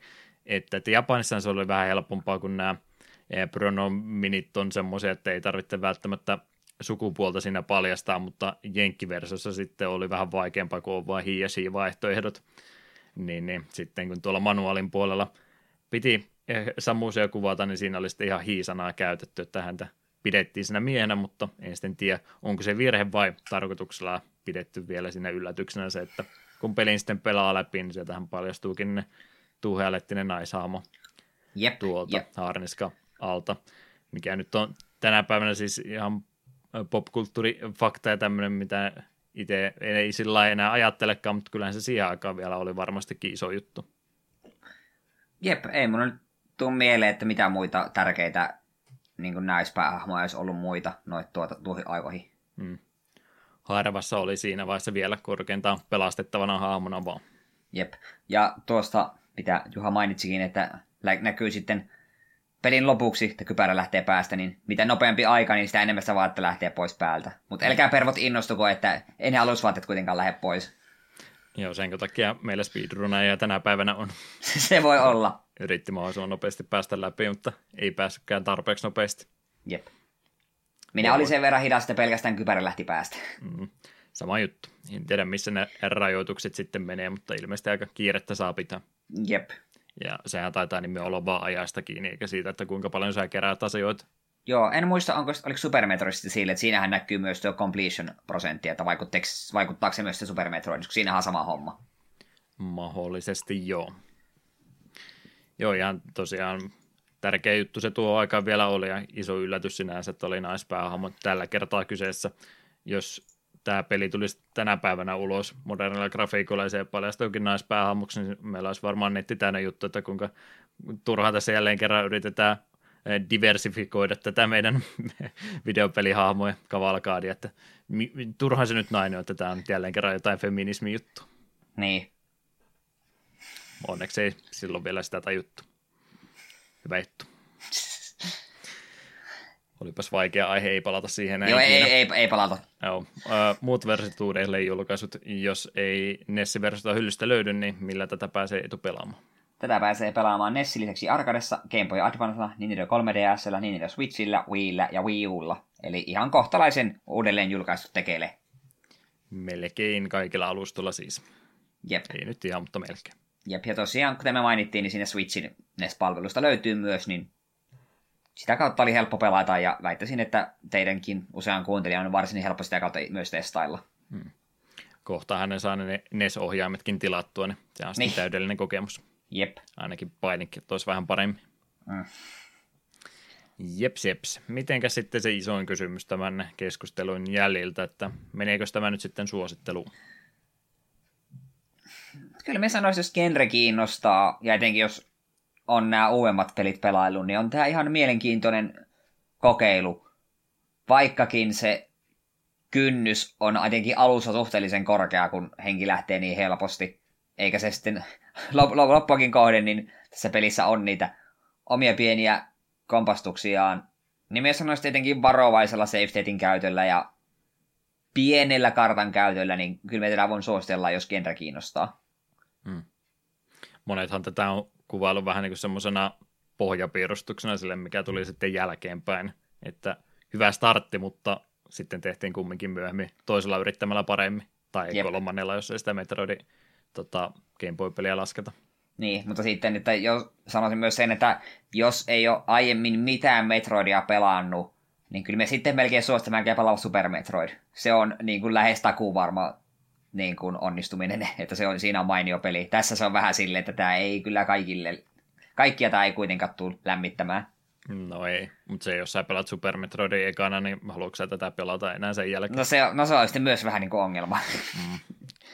Että siinä mielessä se suosittelukysymys on vähän hankala, että miltä kantilta tämä asia nyt sitten tulkitsee. Itse justiin se, kun oli, oli aikaisemminkin tullut kokeiltua, mutta totesi, että tämä on vähän alkukantaisen oloinen, niin se on ehkä kumminkin virheellinen väittämä tästä pelistä, että ei tämä loppupeleissä ole niin alkukantainen kuin mitä ensimmäistä viisi minuuttia antaa, antaa ymmärtää, että mieluummin sitten ihan kunnon mahdollisuudet tuolle pelille antaa, ja kyllä sitä se huomaa, että on tosiaan ne pääelementit kumminkin jo heti tässä ensimmäisessä pelissä mukana. Vaikeahan se on ja paikoitelle ehkä epäreilukin, mutta siltikin, niin kyllä mä ainakin tämän pelaamisesta nautin, jos ei tullut siitä selväksi, että loppuun asti vedi, vaikka vähän koijate huijate menikin, mutta Jep. halusin kumminkin loppuun asti pelata, että ei mulla ollut vaihtoehto missään kohtaa, että minä pelaisi tätä loppu. Niin itsellä on kyllä sille sama, että vaikka oli turhautumisia, niin kyllä me silti tästä pelistä tykkäsin. Ja oikeastaan ehkä nyt muutenkin itse vähän tota, sitä ohjetta, että kokeilkaa ensin tätä, ja jos tämä tuntuu ylitse päästä, sitten hypätkää Super Metroidiin. Se voisi olla se oikea ehdotus, suosittelu tässä kohta. Jep. Enimmäkseen positiivinen fiilis kumminkin molemmille jäi. Kyllä, ehdottomasti. Hyvä. Tähän me päätämme tämän väittelyn sitten, joka ei edes väittely ollutkaan, kun me ollaan aina samaa mieltä. O- on nyt joskus se eri mieltä. No, jos me joskus sitä WoW Classicia kokeilin, niin voi olla tämän hyvin jyrkästi eri mieltä. Nyt huudetaan vaan toisillemme täällä jaksosta toiseen. On, ja mun mielestä meillä, ja Shenmuessa oltiin eri mieltä. No se, mutta se onkin paras jakso, mitä me ollaan tehty sen takia. Yes. Eiköhän tämä keskustelu ole nyt minun puolestani ainakin hoidettu loppuun asti. Kuunnellaan tuosta pelin loppupäästä tosiaan tuo Tuurian alueen sekä sitten se Mater Brainin taistelun musiikit ja siirrytään loppuhypinoihin.